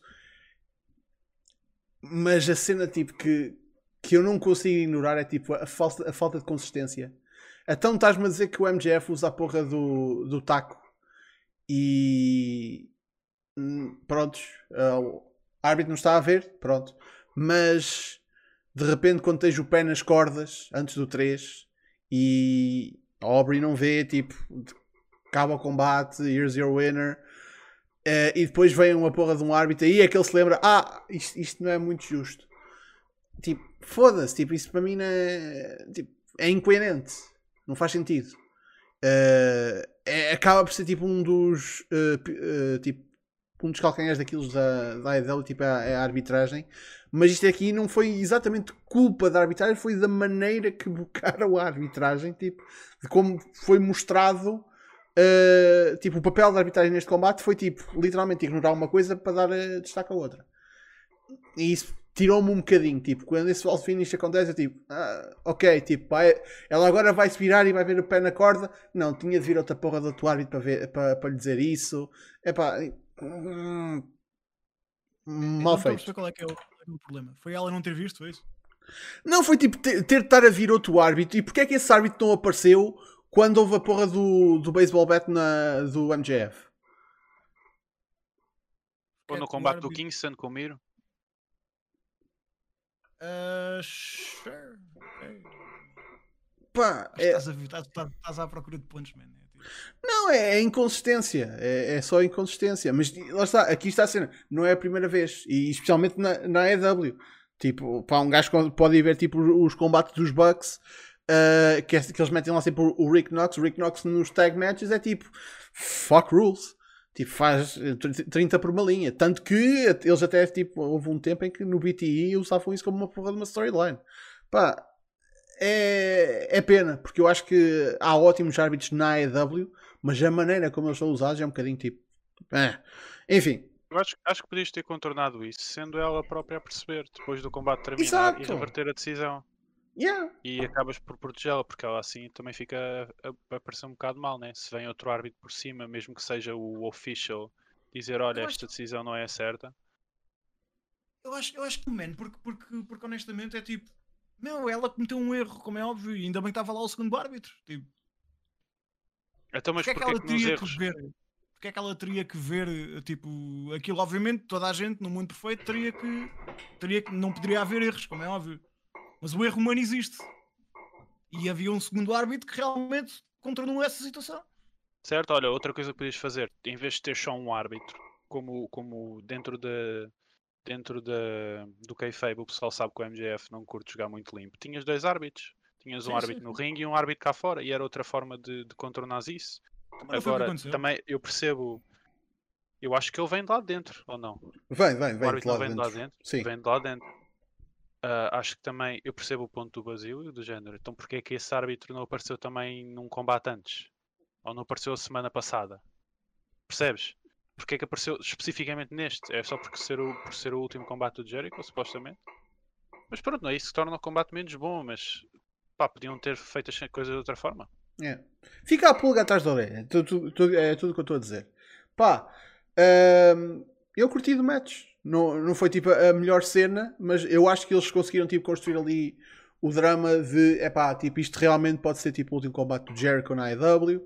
Uh, e depois tipo a vitória foi pá, por isso é que eu estava tipo cabeça dizia MJF mas coração diz Jericho tipo, no fim tipo era, é, é o que uma pessoa quer ver tipo é é o bem a triunfar o mal. E tipo, gostes ou odeios o trabalho do homem, tipo, tu não consegues negar que o MJF é tipo das melhores coisas que a AEW tem, tipo, melhor dos melhores heels. E tipo, ativamente eh, tipo, odiar tudo o que ele faz é divertido para caraças. Por isso, man, yeah, eu queria, eu queria eu queria mais que o Jericho ganhasse aqu- aquele combate, não tanto para o Jericho ganhar, mas mais para o MJF perder. Tipo, o quão bom a porra do MJF é. Por isso, man, eu espero, é sinceramente que isto fique por aqui. Tipo, foda-se. Já tivemos a nossa dose, gostámos, siga para bingo. Bora para outra coisa. MJF para um lado, Jericho para o outro. Dois cantos opostos da puta da sala. Porque queremos ver outras coisas agora, sinceramente. Uh, Santos, o que é que tu achaste? Foi a segunda altura do show em que eu descansei. Não estava investido em nada nesta história. Ah, não sou o maior fã do Jericho. Gosto do MJF, mas gosto de, de feuds em que o MJF tem um babyface que eu consiga estar por trás. E neste caso não estava por trás do Jericho nesta, nesta história pronto, por razões pessoais. Não vou, não vou muito à bola com aquilo que ele faz. Ah, mas entendo que seja a parte de sports entertainment do show. E acho que já chega. Próximo. Ok. Uh, pode? Olha, em primeiro lugar, ainda só pegando na cena, ahm, eu compreendo que vocês podias ter feito isto de maneira diferente, mas eu acho que fizesse isso de maneira diferente não teria sido tão bom, porque o- a crowd está completamente. A crowd perdeu-se completamente. Portanto, no final pode ter sido um erro técnico, mas esse erro técnico acabou por ser melhor, por resultar melhor, porque a crowd fica louca, man. Toda a gente já sabia que aquela merda. Toda a gente, tipo, eu acho que o pessoal acaba por perder um bocado o discreto, por, por- por- pensar, foda-se, houve aqui merda. E depois pensar, pá, será que os gajos vão dar a volta? E quando aparece o segundo árbitro, aí a caralho, os gajos vão dar a volta. E tipo, naquele momento, até o gajo finalmente reverter a decisão, tu tens uma cena de excitação até quando finalmente a obra manda tocar a campainha, aí rebenta, o público fica maluco, man. Portanto, eu acho que aí resulta muito, muito melhor. Ah, outra cena. Antes a entrada, do, a entrada do Jericho foi a pior coisa que eu já vi na minha vida. Repararam no quão horrível é que aquilo foi? Portanto, tu tens o gajo dos Fozzy que toca mal para caralho. Mano, aquele gajo toca mal para caralho. Mesmo.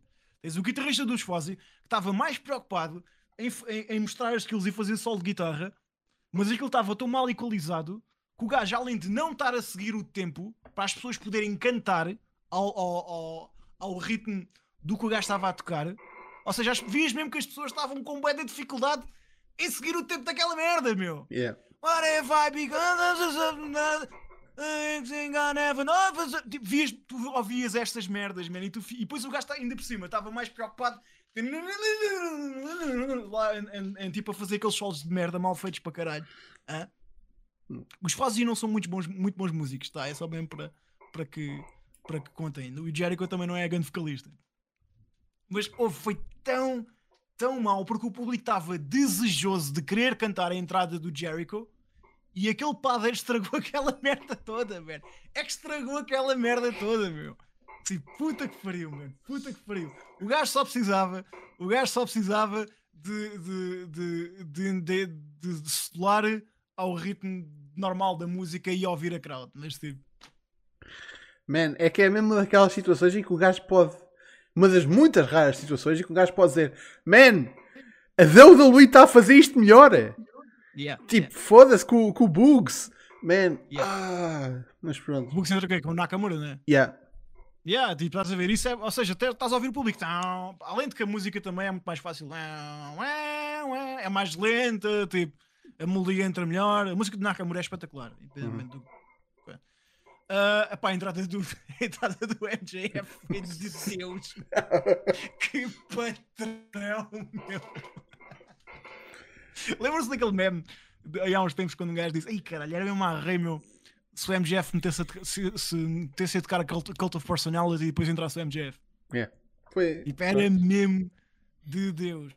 Ahm, pá, quanto, quanto ao combate em si, eu achei o combate ah, muito, muito bom. Ah, não achei tão bom como. Deixa lá ver qual é que foi a rate que eu dei a esta merda. É pá, e é, capaz de ter, é capaz de ter, ter dado uma rate um bocadinho abaixo do opener. Blá, quanto é que eu dei? 4.25. Ok, dei a mesma, dei a mesma, a mesma pontuação que o opener, mas eu gostei mais do opener do que deste. Achei pá, brilhante em tudo.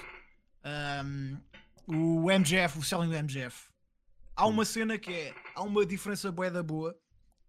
Ah, e o pessoal fala de selling, o selling do gajo aqui, não sei o quê, e é inconsequente aqui.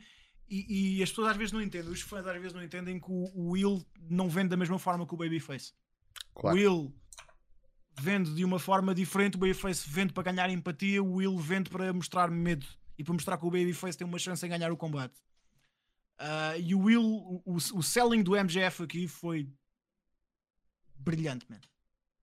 Brilhante. Eu às vezes, às vezes tenho aneurismas quando vou ao Discord e leio cenas tipo, ah, o MGF claramente é dos piores gajos, dos gajos novos, ele não é muito bom, por isso é que ele claramente ele, ele não é muito bom, porque se fosse bom lutava bem da vezes. E assim, mano, vocês Ah. têm, têm diarreia na cabeça, só pode. É dos melhores gajos que lá está. É tipo, é, é, não é só bom promo, é tipo, é incrível no ring, man. Taco a taco, a fazer um combate, um combate old school com, com o Jericho. Não faz é flips, se calhar o gajo devia fazer Canadian Destroyer para o pessoal gostar dele. Não sei. Ah, pá, teve, teve, teve bem bué da bem, man. Ganda combate zorro. Conta, não, não, não, não faz as cenas muito rápido, demora o tempo dele, conta as histórias. Ah, além de, do resto, que é tipo a parte das promos e a parte das entrevistas e a parte do personagem, pá, é, é tipo incrível nas expressões faciais, incrível no timing. É tipo, pá, fico estúpido. Como é que um gajo com esta idade é tão bom? Não devia, não, não, devi- não devias, man. Não devias ser tão bom com esta idade. Mas o gajo é. E, e, yeah. e o Jericho, claro, também teve mesmo bem da bem. E sobre o final do combate, eu por acaso, ah, quando vi o, o segmento do, do Dynamite, quando o JR está quase a chorar e o, e o, e o Jericho está quase a chorar, pensei, yeah, não, ele não perde. Isto é mesmo aquele switcheroonie, estás a ver? Mesmo aquele, hum, ah, yeah, o, o Jericho tem mais para fazer. Gostava que ele ficasse um bocadinho melhor forma, forma física, mas de resto, ah, e, que- e que despeça aquele, aquele padeiro daquele, daquele guitarrista. Isso já devido que aconteça. Uh, Lip, Ah, não tem nada, assim, muita coisa a acrescentar. Só acho que o Chris Jericho comete, está a cometer um pecado em meter o pessoal a cantar Fozzy. Acho que ninguém neste mundo devia cantar Fozzy.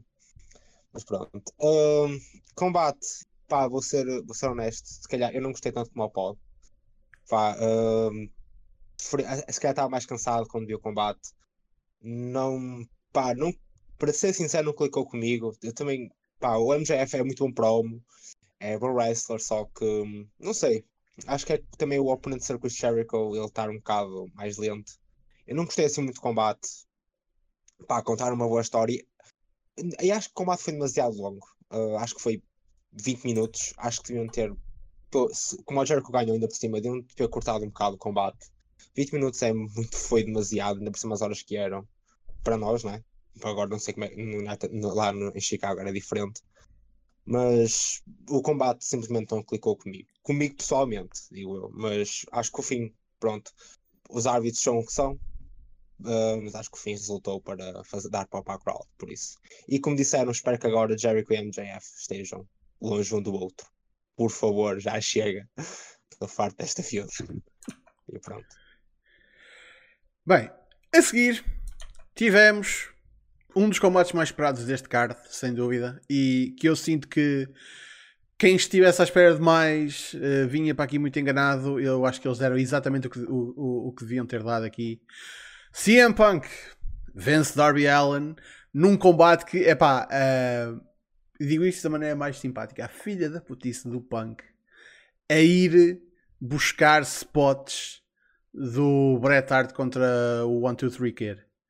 Man, yeah, por, porque, é- é- porque a história, apesar de não ser paralelamente a mesma, tipo, yeah, os toques está lá, é tipo, é o, é o veterano contra o, o up and comer mais jovem.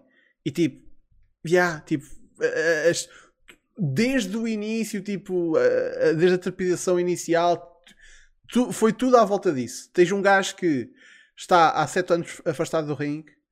Um, aliás, acho o, o Excalibur explicou isto de uma maneira excelente, que é tipo, o Darby começou a lutar acho tipo 18 meses depois do Punk ter saído do- dos rings. Tipo, mostra logo tipo, o Punk pode ter a, a vantagem, tipo, é o veterano, está no business há muito mais tempo, mas tipo, ter parado 7 anos, dentro desses 7 anos, este gajo apareceu. E não é tipo uma coisa tipo que se possa pôr tipo para, para a borda do prato e dizer ah, isto é, é a raia miúda. Não é. E tipo, foi o punk a, a ter um. não sei se é a expressão apropriada, mas é um come to Jesus que é tipo: ah, ok, este puto se calhar não é. não é só um gajo qualquer. E pá, a progressão de combate foi ótima. Ah, há quem possa dizer que já vi pessoal dizer que tipo, achou o, o finish um bocado repentino. Pá, sinceramente, eu também não queria que eles tivessem esticado assim muito, ainda foram tipo 16 minutos. Mano, foi porreiro. Eu acho que deram-me aquilo que eu queria, que era ter o punk de volta. Por isso, a a coisa aqui que eu torço mais o nariz é as calças. Pá, não sei porque não, não me entra muito. Isto parece que estamos aqui com o punk como tipo o Okada estava na fase das calças. Tipo, foda-se. Quanto mais depressa esta fase desaparecer, melhor, sinceramente. Mas eu já não posso dizer nada porque tenho o punk de volta. Pode, o que é que tu achaste? Ah, foi o meu segundo combate favorito. Achei. Pá, achei muito bem da bom. Adorei. Pá, adorei a estrutura, muito mais old school. Lá está. Não, não, por acaso na altura não tinha associado. É um bocado difícil um gajo associar esta merda ao Claro. Brett, ao Brett com o One Two Three Kid. O gajo que fez a montagem claramente já tinha, já tinha visto aquele combate há pouco, há pouco tempo, ou então conhecia o combate de trás para a frente. Porque é tipo, é um combate normal com a cena do, do, do, do, do, do gajo a tentar sair do wrist lock e do flying mare, portanto a, a, a- a- agilidade contra, contra a técnica, vá, contra enfim, whatever. Ah, falhei um bocado o raciocínio, mas é um bocado isso, estás a ver? É tipo, Darby é, é mais ágil, o Punk é mais forte, é mais alto ah, e é mais experiente. E então acaba por ser um bocadinho, acaba por ser um bocadinho a história que os gajos contaram. Houve um spot aqui que eu achei bem da fixe, que foi ali, perto do início, que foi na- a fechares ah, ah, o início do combate e a entrares na secção do meio, que é do, quando o Punk acerta o go to sleep e o Darby vai para fora. Uhum. É pá, foi tipo, aí, eu- aí eu sabia que o combate, assim, ok, estes gajos, estes, estes gajos vão meter a quinta. E eu era, a partir daqui vai sempre para a frente. Sobre o final, achei que foi perfeito. Eu, aliás, eu achei este combate foi perfeito em tudo. Mesmo. Foi. E quando eu digo foi perfeito em tudo, não é um combate de 5 estrelas. Um combate pode ser perfeito e não ter 5 estrelas. Por exemplo, um combate que eu achei perfeito foi o Miro contra o Brian Tillman Jr. Foi perfeito no, no, no que deveria fazer. Em tudo. Flawless. Sim. né? Flawless. Exatamente, é tipo, o que é que tu queres fazer, o que é que tu queres atingir? É isto. Pronto, houve erros, nada. Foi Hum. perfeito naquele, naquele. Exatamente, foi flawless mesmo. Ahm, Epá, e os gajos atingiram isso. E, e- e a cena do final eu não achei que fosse mau ser repentino porque tu estás a contar uma história de face contra face. Portanto, é bem normal os combates de face contra face acabarem assim. Porque não tens de ter um comeback alargado. Percebes? Um Yeah. combate heel contra face geralmente é que tens, tens um comeback maior para o pessoal tipo explodir. Ah, o combate face contra face não tens de ter isso e pode acabar do nada. E, e ter acabado do nada também protege, prote- para já protege o Punk porque diz que o Go to Sleep limpou completamente e ainda continua letal. E protege o Darby porque não teve que levar com mil e uma merdas. Uhum. Portanto, e há o momento final do, do Sting a, a dar-lhe o handshake e dos dois depois a levantarem o Darby. É tipo, cool mesmo. O Darby, mesmo perdendo, ganhou. Sim. E diga-se passagem, tipo, uma coisa que acho que toda a gente estava à espera e foi, que foi absolutamente cumprida foi, man, o Darby escaqueirou-se por todo lado, caralho. Tipo, aquele, puta, aquele tipo, Irish Whip, tipo, que ele foi pela puta da. de- entre meio das cordas e bateu na porra do poste, tipo, foda-se! Então, essa merda meteu-me boa de impressão. E não- há, há- certas coisas que, o Dar, que, eu- que me faz assim no Darby é tipo, não precisava, aquele spot não precisava estar ali. Ah, Foi boeda Fogo. desnecessário, man. Foi mesmo. Eu sei que isto é estúpido e é um bocado a minha opinião sincera sobre o Darby Allen, mas tipo, há, há certas cenas que ele faz, não é pelo que ele faz, é porque aquilo não adicionou nada ao combate. E naquele spot foi desnecessário. Eles podiam ter ido lá para fora sem aquela bump. Funcione... Ou, ou seja, esse spot foi tipo. No final o combate não ficou, melhor- não ficou melhor por causa desse, desse spot. Agora, nunca na vida cortaria aquele, aquele, aquele cannonball que o gajo faz, que é o melhor suicide dive do business, Hum. de longe mesmo. Em que é, parece, mesmo, parece uma bala, chaval. É tipo, BOOM!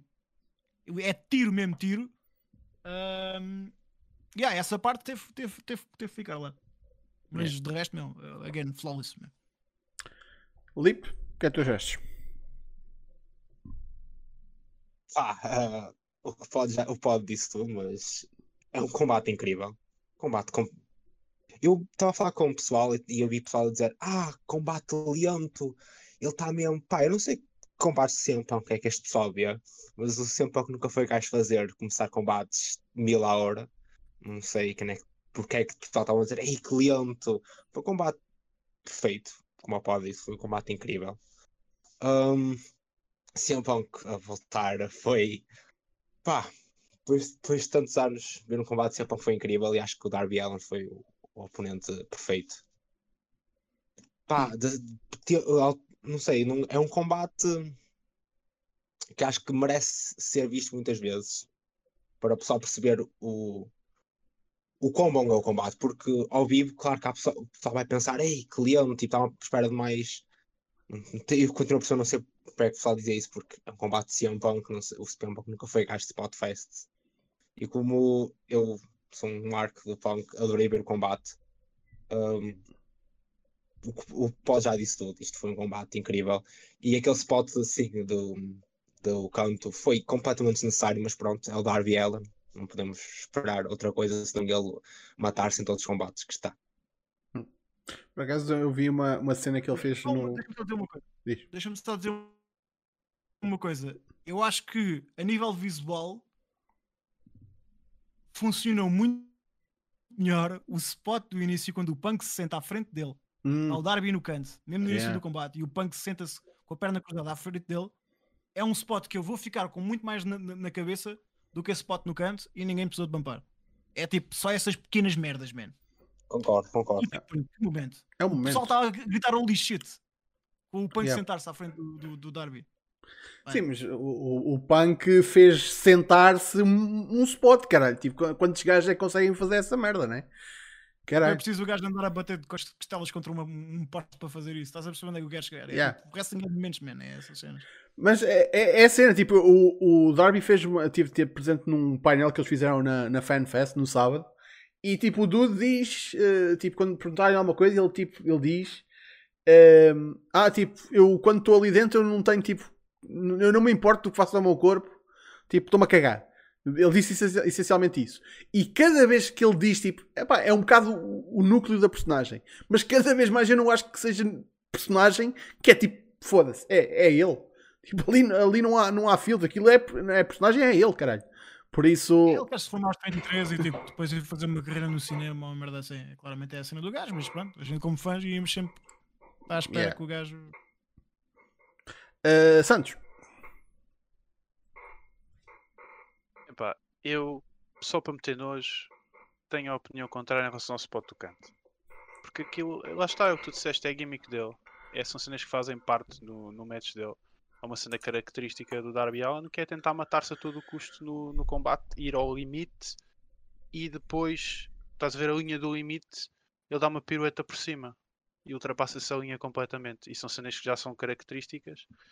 E é pá, tenho pena da, da lombar dele daqui a uns anos, mas pronto, é a escolha dele e eu respeito e gosto e pá, e agradeço-lhe por meter o corpo em risco ah, porque de facto foi um combate incrível ah, flawless não foi o combate da noite mas acho que também ninguém ninguém estava à espera que fosse a nível do work rate assim dizendo o melhor combate da noite mas que foi dos que teve mais significado que ao fim e ao cabo é isso que o, que o wrestling é e é isso que tem faltado nos últimos anos, pelo menos falando por mim, algo que tenha significado além do wrestling. Ah, e foi um bocado o que isto foi. Em termos técnicos foi, foi, tudo, foi tudo no ponto. Tiveste umas transições bem bonitas de encher o olho no final. E tanto o primeiro Go to Sleep como o, que de facto deu a vitória. Pá, o Darby vendeu aquilo com, com a alma dele. E foi o que tornou ainda tudo melhor.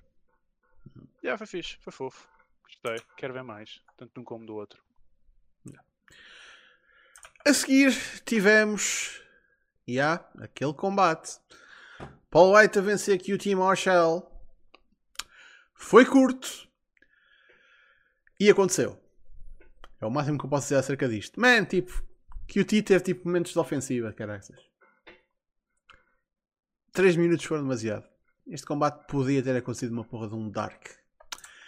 Alguém quer comentar alguma coisa acerca disto antes de irmos para o main event? É que tipo, eu não estou para gastar muito tempo aqui, sinceramente. Foi Você flawless. devia ter buscar comida. O que era flawless. preciso. Yeah. Foi, foi flawless. No que, no que. No que coisa, foi flawless mesmo. Pronto. É um combate para veres o Paul White a fazer o, o jogo slam e veres o QT Marshall levar na boca. É um bocado attraction isso. match, né? Attraction É. match. É o combate da casa de banho para o pessoal respirar um bocadinho antes, de, antes do main event. Ah, yeah, isso, isso foi de certeza. Pá, a, a cena é tipo, eu não tenho grande interesse em ver o Paul White a fazer chokeslams e o QT Marshall para mim é tipo, nem vontade tenho de o ver a levar porrada. Tipo, simplesmente não tenho vontade de o ver. Tenho vontade tenho de ver, de ver no ringue, mas pronto. Pois, é a cena. Mas pronto. Main Event Time. Kenny Omega, ainda AEW World Champion, a vencer o Christian. Obviamente com bastante ajuda. Alguma ajuda, pá. Uh, pá, depois do que eles nos prepararam no no Rampage, eu não sei se vocês estavam à espera de mais, mas aqui está a cena. Estes gajos uh, entraram neste combate não só uh, tipo, era uma chamada uma uphill battle, porque não só tinham de ser a porra do main event de um show que já tinha sido um show de luxo, mas estavam a partilhar o card com um cage match que foi burramente incrível. Foi uma coisa espetacular. Por isso, e, e apesar de ter sido muito mais cedo no show, tipo, foi o quinto combate, comparado com este foi o, último da noite e foi o décimo. Man, ainda foi uma coisa que premiou, tipo, e, e pelo menos para mim ficou-me na cabeça até, fim, até depois do show. Sinceramente, só depois, pronto, quando aconteceram as, as circunstâncias pós-combate, mas mesmo assim, tipo, pá, o Omega e o Christian, para um main event em que, tipo, nesta altura, até o público já estava cansado, apesar de tudo, uh, man, deram um ótimo combate. Uh, não foi 5 estrelas nem nada disso, uh, mas vou ser sincero, eu acho que ninguém, ninguém está a falar exatamente do combate. Tipo, combate serviu o propósito, foi tipo termos aqui este main event mas eu acho que no fim da noite ninguém ficou a, a falar deste combate e não foi por ele ter sido mau. Foi porque o que aconteceu pós-combate foi muito mais importante. Por isso. Ti, Lipe. O que é que tu achaste do main event? Um, foi um bom main event, mas como, tal como o meu, tal como o público, pá, depois de um show tão longo com tantos bons combates, o estava cansado. Omega e Christian fizeram o melhor que podiam o combate foi bom. Foi bom, claro. O Omega e Christian conseguem, pronto, se, já vimos isso no Rampage, boa, tem boa química. Uh, os potes das mesas no início foram um bocado estranhos, não sei porque o árbitro. Como, é voltando à questão dos árbitros, muito inconsistentes. Uh, acho que era em cima de uma mesa, uma mesa tinha sido posta lá por um wrestler, tipo, não sei, acho que devia ter pode, pode estar a desculpa de ah, caíram em cima da mesa, como eu dei no Discord, mas pode ser um bocado estranho sem os árbitros outra vez a serem consistentes. Combate, uh, combate foi bom, o Warning Needle do, do, cor, do canto ou caraças já foi fixe. Pá, nada, nada muito a dizer, Paul Stein, pronto, roubou o, o shine ao combate, né? E também durante o combate, como já disse, o público estava cansado e é o que é. Mas foi um bom combate. Um bom combate. Santos? Eu gostei, mas concordo ali com o Ipo quando ele diz que o público já estava um bocado cansado. Uh, e epá, a culpa, culpa não é deles, como é óbvio, né? já houve tanta coisa boa e tanta emoção uh, e era difícil teres um combate do World Title que tem quase obrigatoriamente de ter um determinado tempo, não é? Uh, tornar, deixar o público tipo, interessado e investido durante o combate inteiro. Mesmo assim, pá, tanto o Christian como o Kenny Omega são, são dos pilares da, da AEW neste momento. Uh, deram um bom combate e apanharam-me na, na, na false finish do Christian, do Kill Switch. Principalmente porque os comentadores também estavam lá a, a enaltecer que foi assim que o Christian ganhou o título do Impact. Então acho que fizeram o trabalho deles bem e o que veio seguir foi ainda melhor. Yeah. Já lá vamos. Pode. Eu, eu, eu curti. A única cena que me fez um bocado de espécie é os gajos terem. terem foda-se, rir. É, é os gajos terem, terem, terem feito o brawl logo ao início, depois terem ido para fora do ringue e depois terem, terem feito terem estabelecido logo as mesas logo na altura. O meu problema com os table spots, uh, por tens de ter um, sempre um table spot, né? É tal cena. Uh, o meu problema com os table spots não é o facto de eles existirem, é o facto do setup para eles ser extremamente pouco inteligente. É tipo. Às vezes há certos também certos pet peeves do pessoal em ok, preciso fazer setup um superplex, mas não sei bem como é que é de fazê-lo. Então eu vou tentar subir ao canto e depois tu vais cortar, mas depois tu não pensaste se calhar que aquela pessoa nem sequer tem um golpe de terceira corda no próprio arsenal. Isso às vezes é tipo, parece que é boé, pá, temos que chegar aqui, como chegas lá é da, é, tipo, é da maneira mais fácil. E os grandes lutadores geralmente chegam lá com, com as próprias cenas, percebes onde é que eu quero chegar? Uhum. Chega lá com os próprios golpes, ou seja, se calhar vou fazer um golpe do meu moveset e isso vai-te fazer a ti vai-me fazer imitar no sítio certo à hora certa para tu fazeres o teu reversal para o que tu queres fazer. Uh, e aqui senti um, só senti essa merda. Senti que, ok, os gajos fizeram setup para as mesas ali. Era bem óbvio que eles, que eles usar as mesas mais para a frente. Um, mas, tipo, a maneira como eles podiam ter feito o setup para as mesas poderia ter sido muito melhor. Ainda para mais que o Kenny Omega tem a questão toda da Elite, que podia. Ou seja, os, os Good Brothers podiam ter entrado e podiam ter colocado a mesa, ou o Don Kelly também, a mesma coisa um, mesmo na altura do, do, do, do spot do Spear. Hum. Uh, teria sido muito melhor. Porque o que os gajos fazem é fazer o brawl, montam a mesa, fazem o tease e depois vão lá, vão lá para dentro e tipo, ok, eu já sei que aquilo vai ser usado. É tipo, é pá, é, é pouco imaginativo. Ahm, yeah, mas, mas eu achei o combate todo um grande bilharete. Achei muito melhor do que. Muito melhor, não, mas melhor, vá. Significativamente melhor que o combate que eles tiveram no, no Rampage. Também é normal, é o main event do pay-per-view. Ahm, já não gostei muito do final.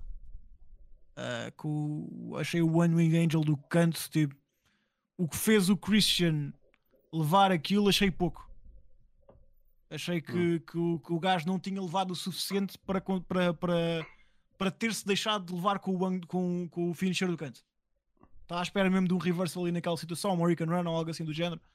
Até porque Ah, normalmente esses spots acontecem depois do, do adversário dar kick out ao finisher normal, Yeah, sem yeah, ser yeah. do canto. Pois. Não, mas no caso do Kenny é impossível, tu não fazes out Yeah. ao nem que chames Ibushi.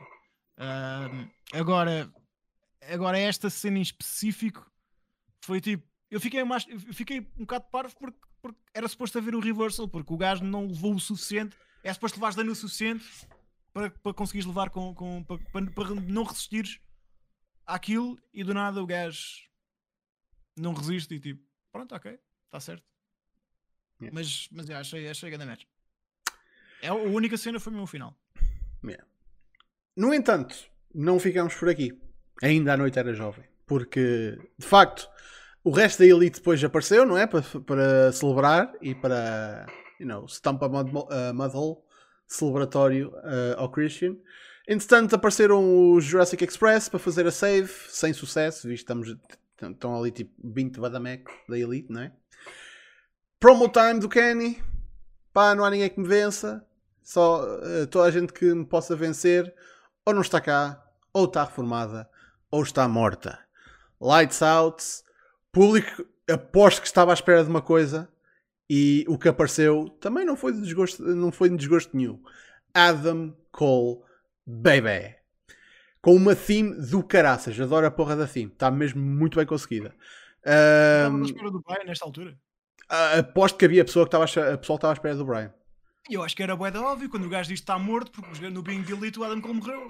Sim, mas Eu acho que era bué da óbvio quem vinha aí, man.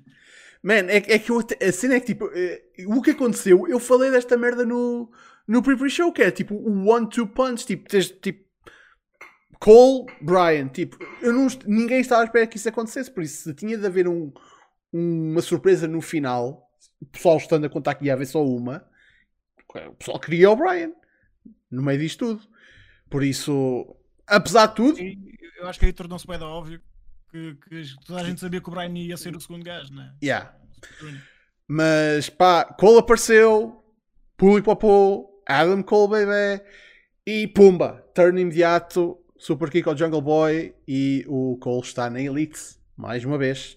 O Super Click está junto outra vez, o que já muita gente se pôs a especular que uh, Bucks não vão ficar sem títulos durante muito tempo, mas desta vez não vão ser os tag titles, vão ser uh, talvez uns novos títulos, os trios titles, com o Adam Cole. Um, Cole disse umas palabritas, a Elite está mais forte nunca. Kenny ia mandar o pessoal para casa quando não foi a Final Countdown, mas que se lixe Brian Danielson. Yeah, era o que o pessoal queria, era o que man, estava nos dirt sheets. Foi os, uh, houve os teases, os teases que houveram e a AEW fez a única coisa que tinha de fazer que foi entregar. Tudo bem que o pessoal se calhar esperava que o guardassem para o Arthur Ashe, mas quando veio cá para fora a situação da, de ser necessário vacina, prontos, entende-se a necessidade de antecipar isto e é pá, no final eu duvido que alguém tenha ficado insatisfeito. Ou, quer dizer, a malta de Nova York se calhar ficou um bocadinho insatisfeita. Uh, mas, man, final incrível de uma noite incrível, por isso. Uh, como é que vocês acharam deste, deste final? Uh, começo por ti, Lip. Ah, final perfeito para um evento incrível.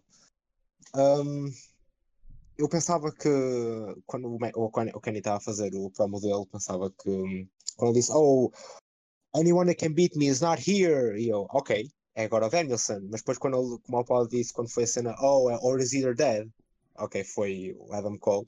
O Adam Cole, não, já agora, Adam Cole não fez turn e ele saiu pelo Hill Tunnel. Tipo, ele já era Hill. Bem visto.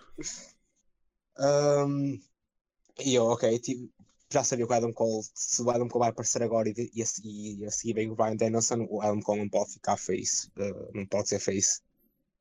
Um, Brian Danielson aparece, o melhor do mundo, como mais posso dizer, para mim, atenção. Um, pessoal, estavam a dizer que não gostava da música do Brian Danielson, eu gostei. Não gostei muito da música do Adam Cole, preferia que ele usasse a, I got something for you, mas pronto, não se pode, não se pode ter tudo.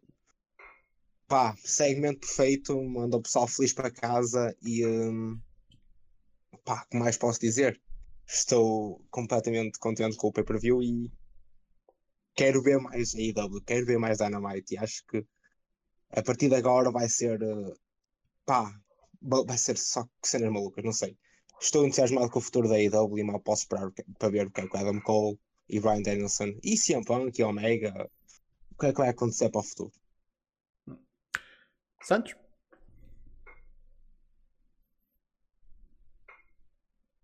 Realmente eu tenho que admitir que fui o arcado outra vez.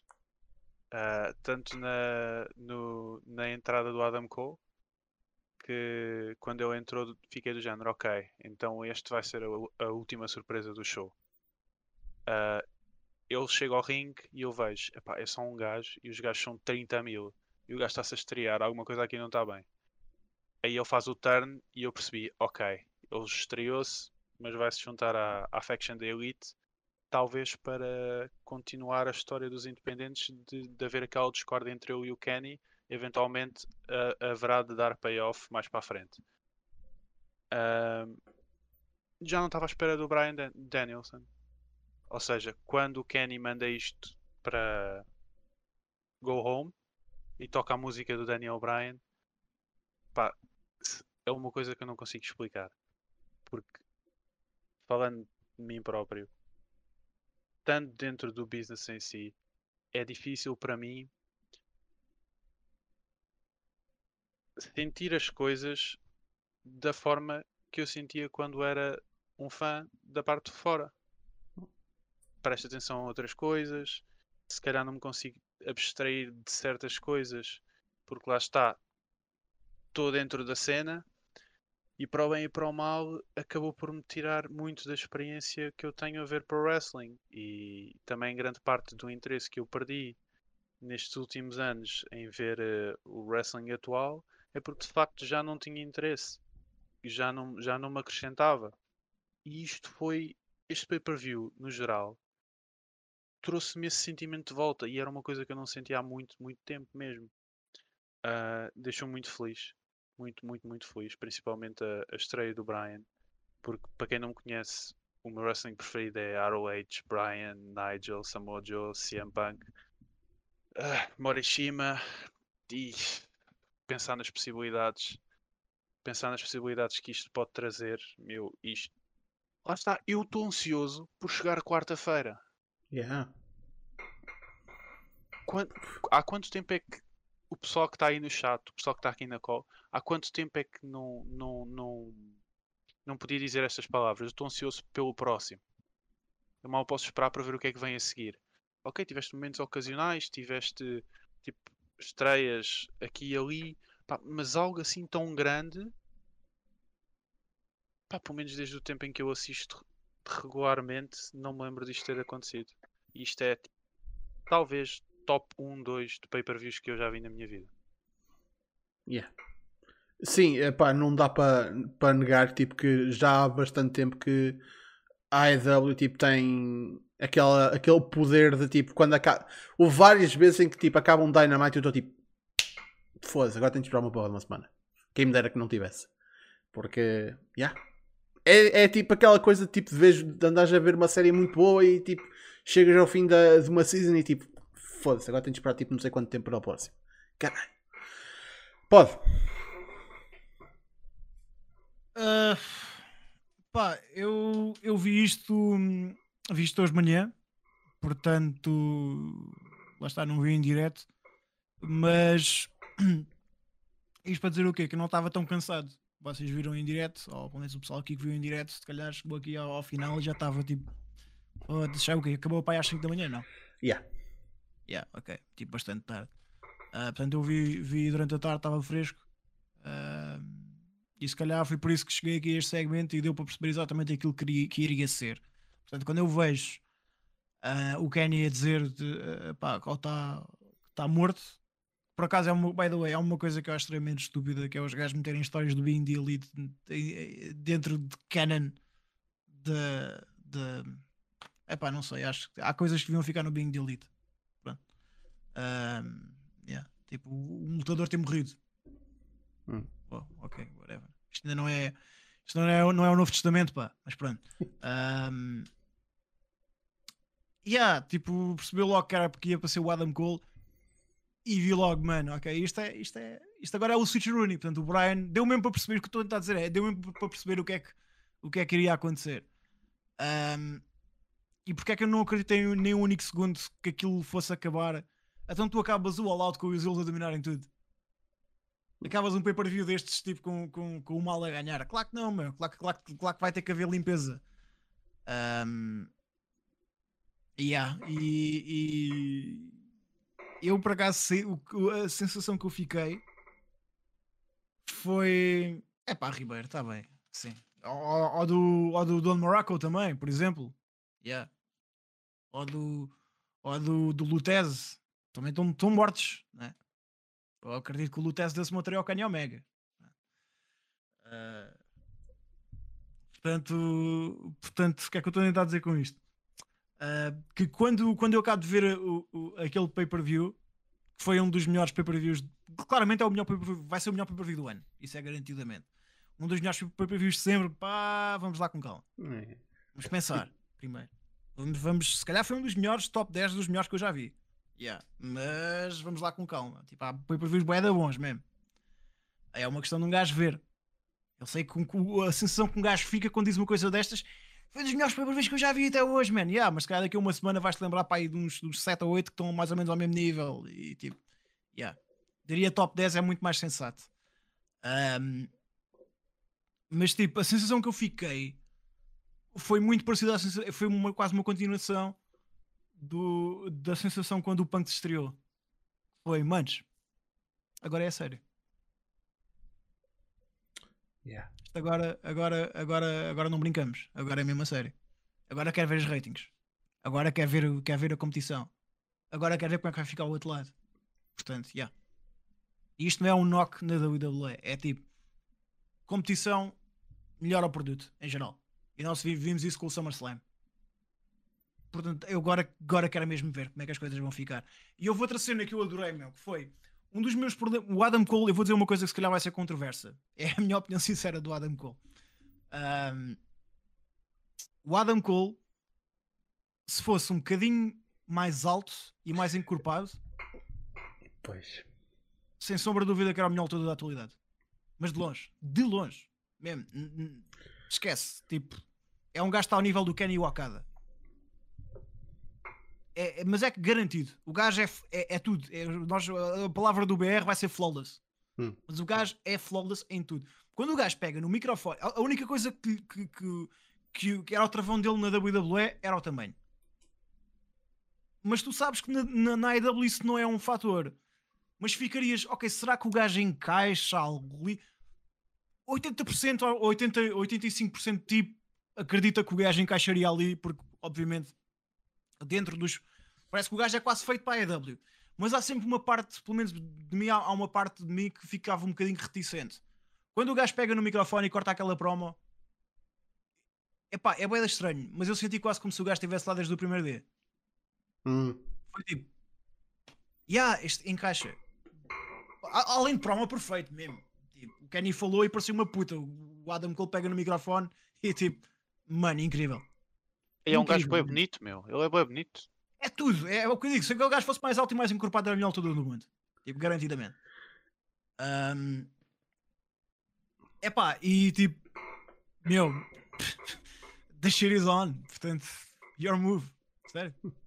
Por acaso foi uma coisa que eu próprio reparei, tipo, é pá, uh, uh, o, o camera work e tipo a, a produção da AEW, tipo, malta que está a dirigir a porra do, do show, tipo, acho que faz, tem feito cada vez melhor, mais um, um, bom trabalho. Mas quem teve a, porra da ideia de mostrar aquele shot da hard cam em que está tipo a Elite e o Cole quando ele entra no, no é que é tipo, umas montanhas e depois tipo o Cole, tipo, fica ainda mais pequenino do que ele já é, tipo, em comparação, eu, tipo, foda-se, tudo parece mesmo uma porra de um anão, caralho. Foda, tipo, saltou-me saltou à, à cabeça, tipo, imagino também tenha saltado. Man, porque há, porque, porque ele pega no microfone e o à vontade ele mostra-se tipo, pau, incrível. É como se, é como se ele tivesse uh, pensado naquela promo o dia todo. Tipo, já saiu tão natural e foi uma coisa bué, bué simples. Que eu até sinto foi um bocadinho tipo cortada. Que, tipo, que lhe disseram tipo, ah, abrevia um bocadinho. Porque eu acho que ele podia ter. Eh, ele podia ter dado ali dois minutos que tinham sido não precisava, ótimos. Não precisava, é, foi o tempo perfeito. Se fosse dois minutos era demais. Foi perfeito. É. Pá, por, afinal de contas, tipo, apesar de tudo, já era tarde e o pessoal queria chegar tipo, à verdadeira grande surpresa apoteótica da noite. Uh, pá, minha gente, nós já, já vamos quase muito para. Já vamos para. Não, já estamos para lá da nossa hora habitual, por isso. Deixa-me só dizer uma merda, muito, muito, rapidamente. Quem é que levou com, com, com o Knee do Brian? Uh, foi o Nick Jackson. Nick Ouviste o Punk na Renee? Uh, ouvi, mas não me lembro o que é que podes. Quando a Renee pergunta-lhe qual é que é o combate que ela quer fazer, ele ah, pergunta sim. quando é que isto vai para o ar. E o gajo diz: Ah, no sábado. Ah, ok. Como quem diz: Será que já vou spoiler? É pá, que se lixe, toda a gente já sabe. Já, yeah, quer bué, Brian e Punk contra Young Bucks. Sim, sim, yeah. E agora quem é que levou com o Psycho Knee? Foi um dos Bucks, yeah. Como diria o, o, o gajo aqui do canto, agora pensa. Ai, caraca. Pá, um, minha gente, all out. Pá, yeah, tipo, foi o melhor peito per view da história de wrestling. Não, mas foi tipo, acho que é uma coisa que vai ficar na memória. Um, acho que a gente vive num, num ecossistema, isso também um bocado derivado da WWE, que é muito à base de ah, isto uma nova era, isto é uma nova era, tipo, nós, é, to, todos os anos há uma porra de uma nova era. Nova era Beach Party, é o caralho. Pá, uh, eu não acho que isto seja uma nova era, mas é tipo um ponto na história. Tipo, onde é que tu estavas? Quando aconteceu o All Out? Tipo, onde é que tu estavas quando tipo, este ponto, possivelmente um ponto de viragem, tipo, mete as merdas de pernas para o ar? Ao ponto de, tipo, um dia há de escrever uma porra de um livro acerca desta altura de wrestling e All Out vai ser o título de um, de um capítulo. E não vai ser sobre o do ano passado, nem do de há dois anos. Vai ser sobre este. Por isso, man, para quem não acompanha a EW, se este show não vos faz querer ver, eu não sei o que é que vos há de querer fazer uh, ver o show, sinceramente. E, man, não posso esperar quarta-feira, honestamente, porque só com, a, com, as poucas coisas que eles têm anunciadas, tipo, eu estou com um hype do caras para ver a porra do, do show. Temos Malachi Black contra um, o coisa do Dustin, temos uh, o Suzuki contra o, o Moxley. Um, e nem sei se estava outra coisa marcada. E depois na sexta-feira temos o, o Pac contra o, o Andrade, que não esteve no, no show. Um... Isso vou falar. Portanto, provavelmente não vai ter um combate, mas deve fazer uma promo. Yeah. É, o, é o que está anunciado. Yeah. yeah. Pá, uh, mal posso esperar, honestamente. Mas bem, minha gente, muito obrigado pela vossa presença. Cá estaremos para a semana para mais um Battle Royale que espero não será dominado só pela AEW. Uh, Pá, e, e, Deus queira que não, pá, Deus queira que para a semana a gente esteja aqui a falar de uma coisa espetacular que tenha acontecido no Raw, no SmackDown ou caraças. Man, apesar do que o pessoal possa achar, tipo, isto não é um canal que anda aqui a espapilar a EW. Mas neste momento, pá, encontrem-me um, uma empresa que esteja a fazer um, uma porra de um produto mais interessante. Neste momento a EW é que tem o maior caralho, para um gajo para. Prontos. Palavra, palavra do pod. Por isso. Um, Quero aqui agradecer a presença do, do Grande Santos, que não, que não vem cá vezes suficientes, que a gente devia tê-lo cá mais vezes. Uh, moço, como é que anda a tua vida do wrestle? Não posso dizer nada. Ah, isso é bom. Mas sim, é um bom não posso dizer nada. Ok. É um, é um não posso dizer nada porque vai haver gente a dizer por mim. E é, é o melhor tipo de não posso dizer nada. Então, quando essas pessoas falarem, onde é que elas podem ouvir o que é que vai ser dito? Quais as tuas redes sociais? Ah, podem me encontrar no Instagram e no Twitter em arroba santospro96. Esperem por novidades, estão para breve. Ah, pá, coisas fofas. Às vezes vão mandando uma resposta explicada no Twitter. No Instagram não estou tão ativo porque pronto, não há muitas fotos para meter, não é? Vão, vão levando com o meu tronco nu se for a vossa preferência de conteúdos. Ah, mas, pá, um gajo tem orgulho de mostrar aquilo que anda a construir, né? Claro. Ah, pá, é, curti estar aqui com o pessoal a falar de, de cenas importantes.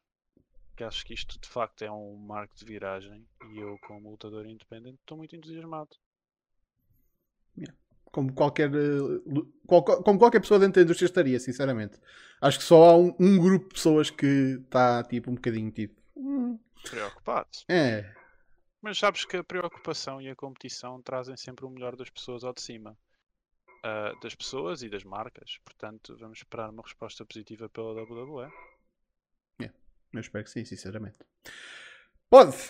O que é que há esta semana no Twitch? Esta semana temos o Amor Acontece amanhã. Temos no Japan na quarta-feira. Vamos ver o Wrestle Kingdom, um deles, não lembro qual é que é. Vão, vão, vão ao, ao Twitch e depois vejam lá. Quinta-feira temos o Dynamite, que tipo mal posso esperar. Ah, vai ser fofo. E pá, sexta-feira não sei, logo vejo. Mas pelo menos, pelo menos isso amanhã temos o Amor Acontece. Ah, quarta Wrestle Kingdom, quinta-feira ahm, Dynamite. Vão a twitch.tv barra pod underscore GHC ou então vão ao, ao Discord. Juntem-se ao Discord e está tá lá o, o Pod Presmídia. Portanto, já que o Paulo ainda não se estreou, é o Pod Presmídia. Gandlip, muito obrigado pela tua presença cá pela primeira vez. Fizeste aqui o Popping Your Cherry. Espero que tenhas gostado. Foi fixe. Até na minha internet, mas foi fixe. Ok. Há de caber mais vezes, já bem. Ah, o Casa não me mandou nada acerca tipo, dos shows que há esta semana. Ele tipo está a falhar. Ah, mas é pá, vou ser sincero. Mesmo que houvesse agora alguma coisa, tipo, fiquem esta semana de férias, vejam só tipo, os shows semanais. Tipo, descansem. Tipo, tipo, recuperem, recarreguem as energias depois do que aconteceu ontem. Tipo, um gajo tem tipo, respirar. Os shows do fim de semana têm boas pessoas para ver agora. Sim, Entre no Japan e, e os shows da GCW e, e a AEW afins. pá. Uh, yeah, houve o- também durante este fim de semana houve o Second City Summit, foi só tipo shows independentes lá, tipo, bem envolver GCW. Uh, uh, se querem ver tipo um car crash uh, em pessoa, vão ver o Art of War Games, a porra do, do War Games Match, que foi tipo literalmente uma porra de um car crash autêntico, várias vezes, trás para a frente, em slow motion, em câmara corrida. tipo, Isso. muita atrapalhice. Muita atrapalhice. Não, isso até foi mais no, no Scramble Fuckfest que houve antes. Ahm, mas tipo, há muita coisa para ver. Ah, sim, tinha Ninja Mac. Ok. Tipo, foda-se. Ahm, claro, claro que sim. Ahm, pessoal, há muito bom wrestling e também mau wrestling para ver por aí. Ah, por isso, man, foi ah, como o próprio Excalibur disse no All Out. What a time to be alive. Por isso, muito obrigado pela vossa presença. Sábado a SmackDown.